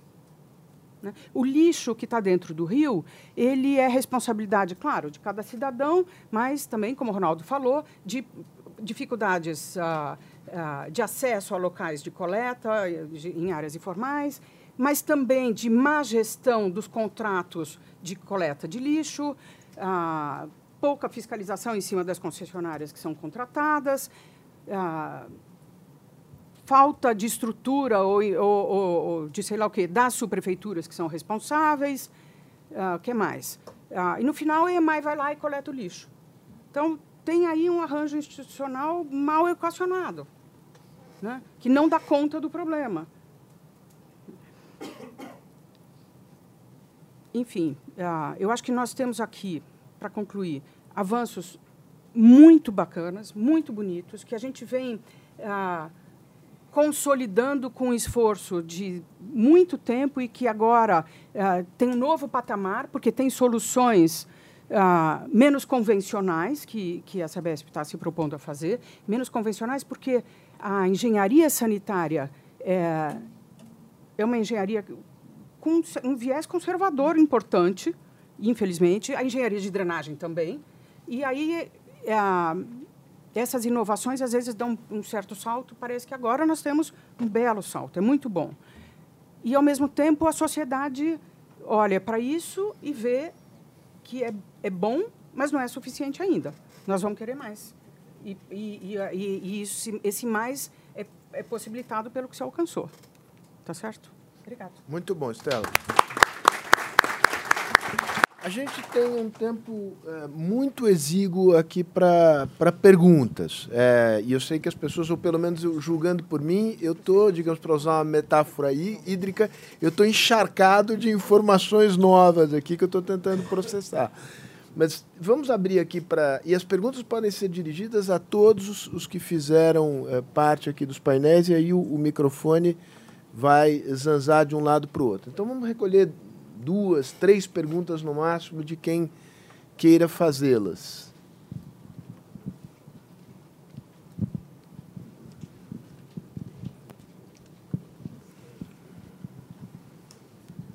Você se identifica? Claro, sou, da, eu sou Val Flor, uh, da Lynx, que é uma consultoria de marketing de causa, ajuda as empresas a promover o impacto positivo na sociedade uh, empolgada aqui com o projeto uh, do Novo Rio Pinheiros. Eu queria saber se tem um orçamento. A gente falou de alguns financiamentos, mas para que isso seja possível, tanto da parte de infraestrutura quanto da parte cultural, que a gente falou, biológica, que seja, de outras questões, se existe um orçamento, como ele está construído, qual o tamanho desse dinheiro que a gente está uhum. falando. Legal, mas Braga, imagino que você queira responder. É. Eu estou querendo ver se tem mais perguntas para a gente juntá-las e, e, aí responde tudo de uma vez. Braga, pode responder. Bom, essas ações uh, que a Estela mencionou, é, de inovação, é, de tratamento do, do córrego, mais a infraestrutura, que são os interceptores, os coletores, é, o orçamento da parte da Sabesp é da ordem de um bilhão de reais. Obrigado. Ronaldo. O conjunto, fora um bilhão da Sabesp, o conjunto das outras ações, eh, nós estamos apurando. Quem está dimensionando isso é a GV, Getúlio Vargas, eh, mas nós devemos chegar a mais dois é, bi. Então, nós teremos aí aproximadamente 3 bilhões. A Sabesp fazendo, andando com o cronograma que a gente falou, a EMAI andando com o desassoreamento e assim por diante. Nós tínhamos essa pergunta é, ampla e muito interessante, por quê? Porque nós tínhamos aí a há três anos atrás que esse projeto custaria em torno de 1 bilhão e 300 milhões, etc. E tal esse número uh, não estava uh, bem calibrado. Muito bem. Mais uma pergunta aqui atrás. Acredito que seja agora para a Sabesp. É, a se identifica, por favor. William rapidinho. Fonseca, terapeuta. Uh, a questão da flotação, que fim deu nisso? Flotação. A técnica de flotação que foi utilizada para. Fim deu nisso, ele disse. É. Ah, essa foi uma tentativa feita no passado e houve um problema é, com uma intervenção do Ministério Público é, com relação ao nitrogênio amoniacal, é, que estaria, após o sistema de flotação, não estaria dentro de classe 2, que seria necessário, então, para fazer a transposição pela Billings. E, e, a partir daí, então, houve uma é, um grande problema e, e, e no fim, é, houve uma decisão é, judicial de desmontar é, todo aquele aparato. Bom, então eu vou, eu vou fazer uma rápida pergunta só para. Fala, Você imagina se você fosse flotar no corpo do rio, como é que você ia navegar? Não dá para ser assim, entendeu? Então, eu resolvo flotar o meio do rio, como é que depois eu passo com os barcos, que agora o Ronaldo está pensando? Então, você tem que pensar a coisa com todos os usos cabíveis, senão, por isso não tem lógica você flotar o corpo do rio queria uma pergunta. A pergunta é a seguinte: quer dizer, o, o, o São Paulo cresceu a partir da virada do, do século XIX para o século XX, até os anos 90, pelo menos, 80, né? uma velocidade extraordinária. E, e, e, a infraestrutura não deu conta disso. Né? Nós estamos chegando num momento é, mais favorável, no sentido de que a região metropolitana, de alguma maneira, estabilizou do ponto de vista populacional, e, portanto, não há é, a tua possibilidade de expandir a infraestrutura, é, o financiamento disponível para isso não é uma, uma, uma corrida contra, digamos, uma, uma, o infinito.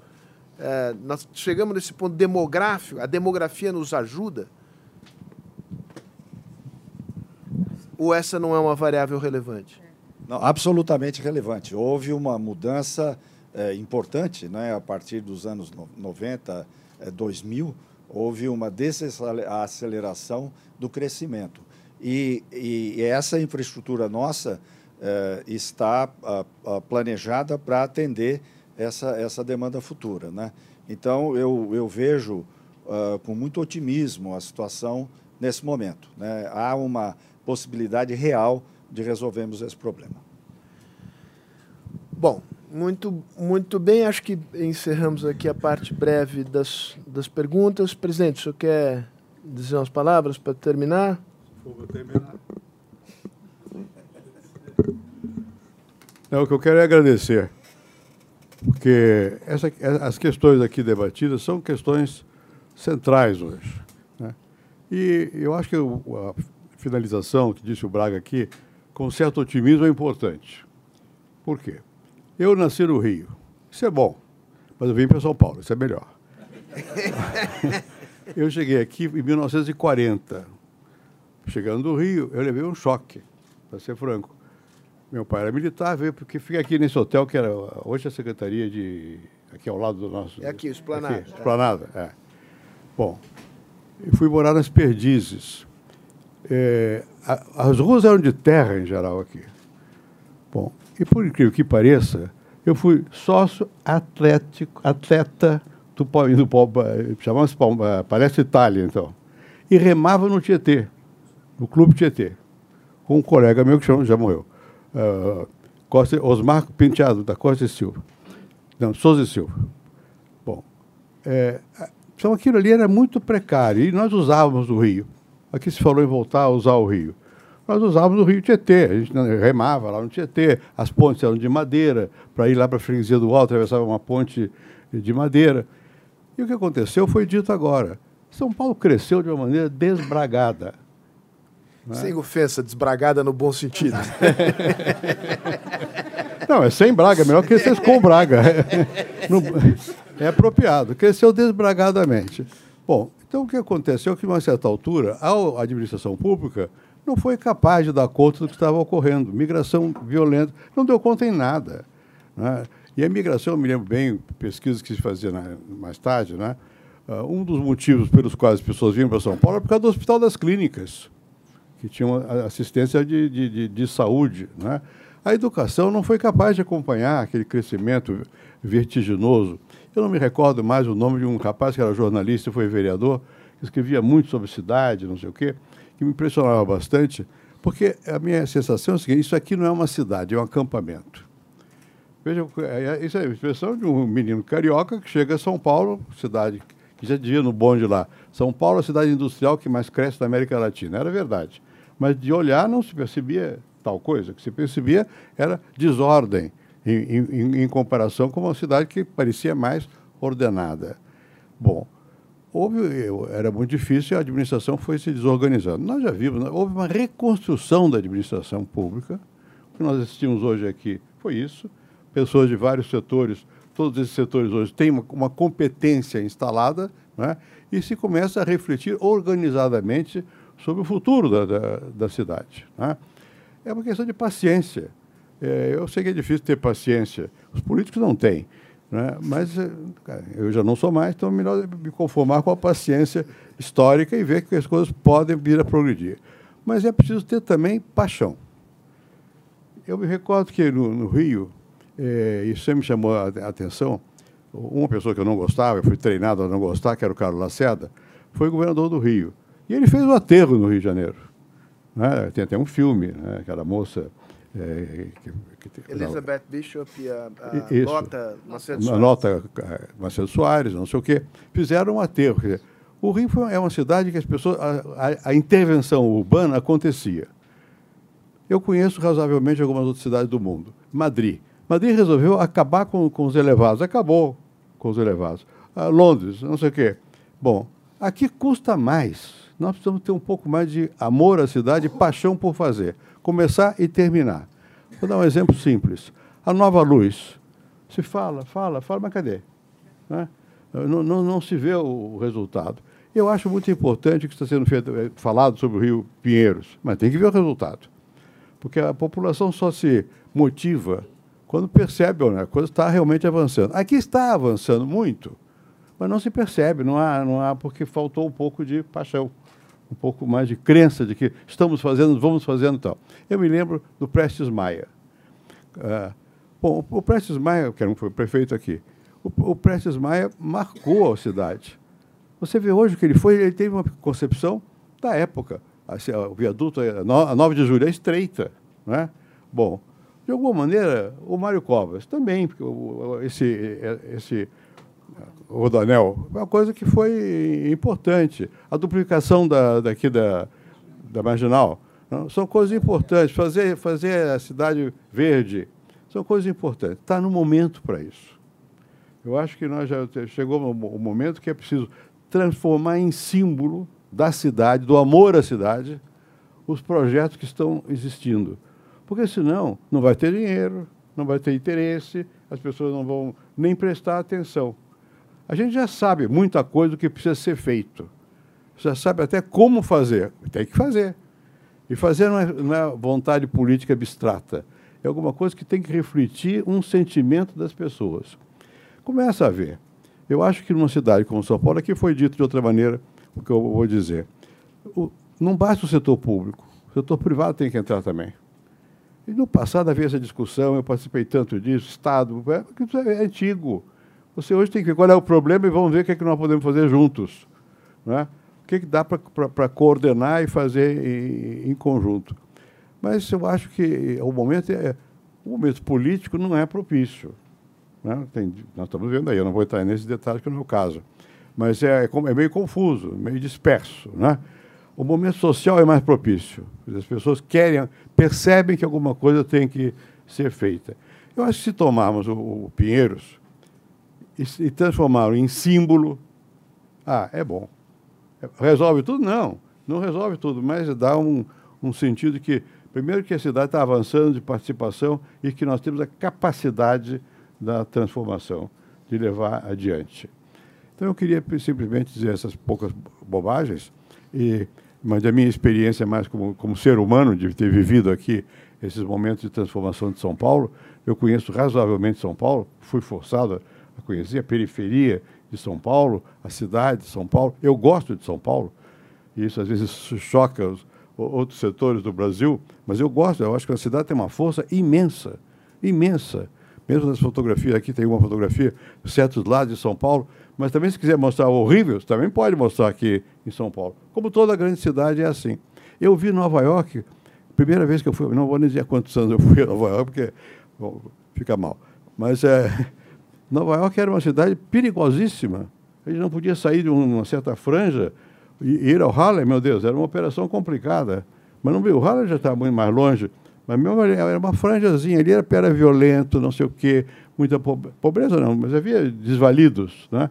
Eu vi, não só Nova York, eu vi São Francisco, São Francisco é uma cidade mais organizada, mas eu uma vez fui com a, a, a Ruth, eu era professor em Berkeley, fui com o Castells até, Manuel Castells. E nós fomos lá para conhecer a, a, a, realidade. Era tremendo, quando você penetra mesmo. Então aqui é a mesma coisa. Toda grande cidade tem um lado que é assustador. É? Mas o problema é saber qual é o dinamismo dela, que, que faz a cidade se transformar? Né? Nós precisamos ter símbolo para isso aqui. Nós tivemos, nós, é, eu falei do, do, do. Faria Lima, o que ele fez? Mesma coisa, pegou avenida e tal. Precisamos ter grandeza. E isso é difícil, pensar grande. Porque é, nós fomos, não sei, uma espécie de complexo nacional de pensar grande. Você vai. Brasília foi um momento de vamos pensar grande, pensar em Brasília. Não vou esquecer nunca uh, o que foi aquele momento de, de, Brasília, que, do ponto de vista de inflação, foi terrível. Né? Mas, do ponto de vista de você é, reconquistar a confiança é, no país, o Malraux veio aqui ao Brasil, assistiu a uma conferência do Malraux, o Malraux era ministro do De Gaulle, e fez um. O Brasília virou símbolo. Né? Bom, é o que nós precisamos fazer com São Paulo. É preciso que, pena que o prefeito não esteja hoje aqui, um prefeito tem que pegar eh, na mão dele e, olha, olha o que nós vamos fazer. E, e entusiasmar o povo, a população, na direção daquilo que os técnicos já sabem. Para ter que mobilizar os recursos para que seja possível transformar o que é uma aspiração, às vezes um sonho, numa prática, num processo. E eu acho que nós estamos nesse caminho. Só queria agradecer muito a presença de todos e o que eu ouvi, aprendi. Eu sempre gosto de. Hoje foi um dia difícil, que eles esquecem que eu sou velho, mas eu tenho dias marcados. E hoje era dia de fazer exercícios, tive que fazer correndo, mas por isso cheguei tarde, mas foi com muito prazer que eu vim aqui para ouvi-los e aprendi. Muito obrigado a vocês todos.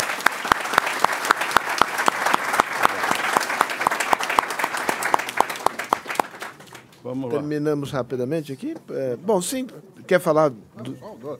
Agradecer aqui, né? Só aproveitar presença do presidente Fernando Henrique Cardoso aqui, agradecer aos nome da ABS. Ah, e nós que temos que agradecer a vocês. Não, por favor, presidente. É uma parceria que deu certo. Há dois anos a gente vem fazendo eventos. Agradecer nossos palestrantes, a EMA, que veio lá de Londres, nos trouxe muito essa questão do engajamento, presidente, é, da participação da sociedade, é muito importante. Rodolfo Costa Silva, sempre provocativo, né, a paixão que o presidente falou ali é, é, vem da, dos sanitaristas e o Rodolfo representa para a gente as questões dos, dos, sanitaristas. Braga, presidente da Sabesp, o Ronaldo, com a visão estratégica do que nós vamos fazer, Estela resumindo isso daí. Né? É, é desse tipo de debate que a ABS é, é, quer fazer no país, vem fazendo e espero continuar com essa nossa, nossa parceria para envolver toda a sociedade. Mas não poderia deixar aqui de encerrar é, e falar de uma coisa que não estaria acontecendo se o Fernando Henrique Cardoso fosse nosso presidente da República. É uma medida provisória né, que, por duas vezes, o governo tenta fazer do saneamento, fazer é, é de todo o setor algo que não dá para acreditar. É, a universalização, que é algo que nós estamos buscando ao longo do tempo, e aí, uh, uh, dito aqui pelos vários palestrantes, é algo que permeia todo o país. E aí o governo quer que o setor de saneamento engula uma medida provisória goela abaixo.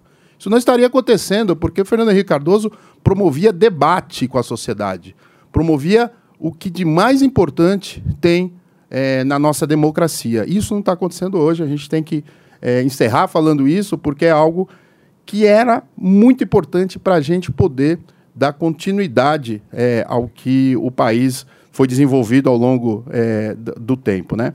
Agradecer aqui o Sérgio Fausto pela parceria e dizer que a ABS está sempre à disposição de vocês. Muito bem. Uma... Eu sei que está todo mundo louco para O Luke, o Luke já até levantou ali. Pode ir embora, Luke, tranquilo. Mas é, é só uma coisinha sobre essa importância do debate e da comunicação, é, tomando aqui um mote que é, foi frisado pelo Rodolfo tem que ser uma, uma comunicação veraz. É, é, é, eu acho que é importante sonhar, presidente, mas é importante sonhar com os pés no chão. Né? Então, eu, eu gostei muito da discussão aqui, digamos, o que, que significa despoluir uh, o Pinheiros, em quanto tempo? Despoluir não é que isto aqui virá, vai se transformar, digamos, numa piscina pública para que todos nós nademos no Pinheiros. É algo muito mais modesto pelo que eu pude entender, mas que pode desencadear um processo muito, muito interessante. Então, é, as portas estão sempre abertas aqui para este tipo de, de debate. Queria agradecer imensamente a presença de todos e a participação dos palestrantes. Um abraço.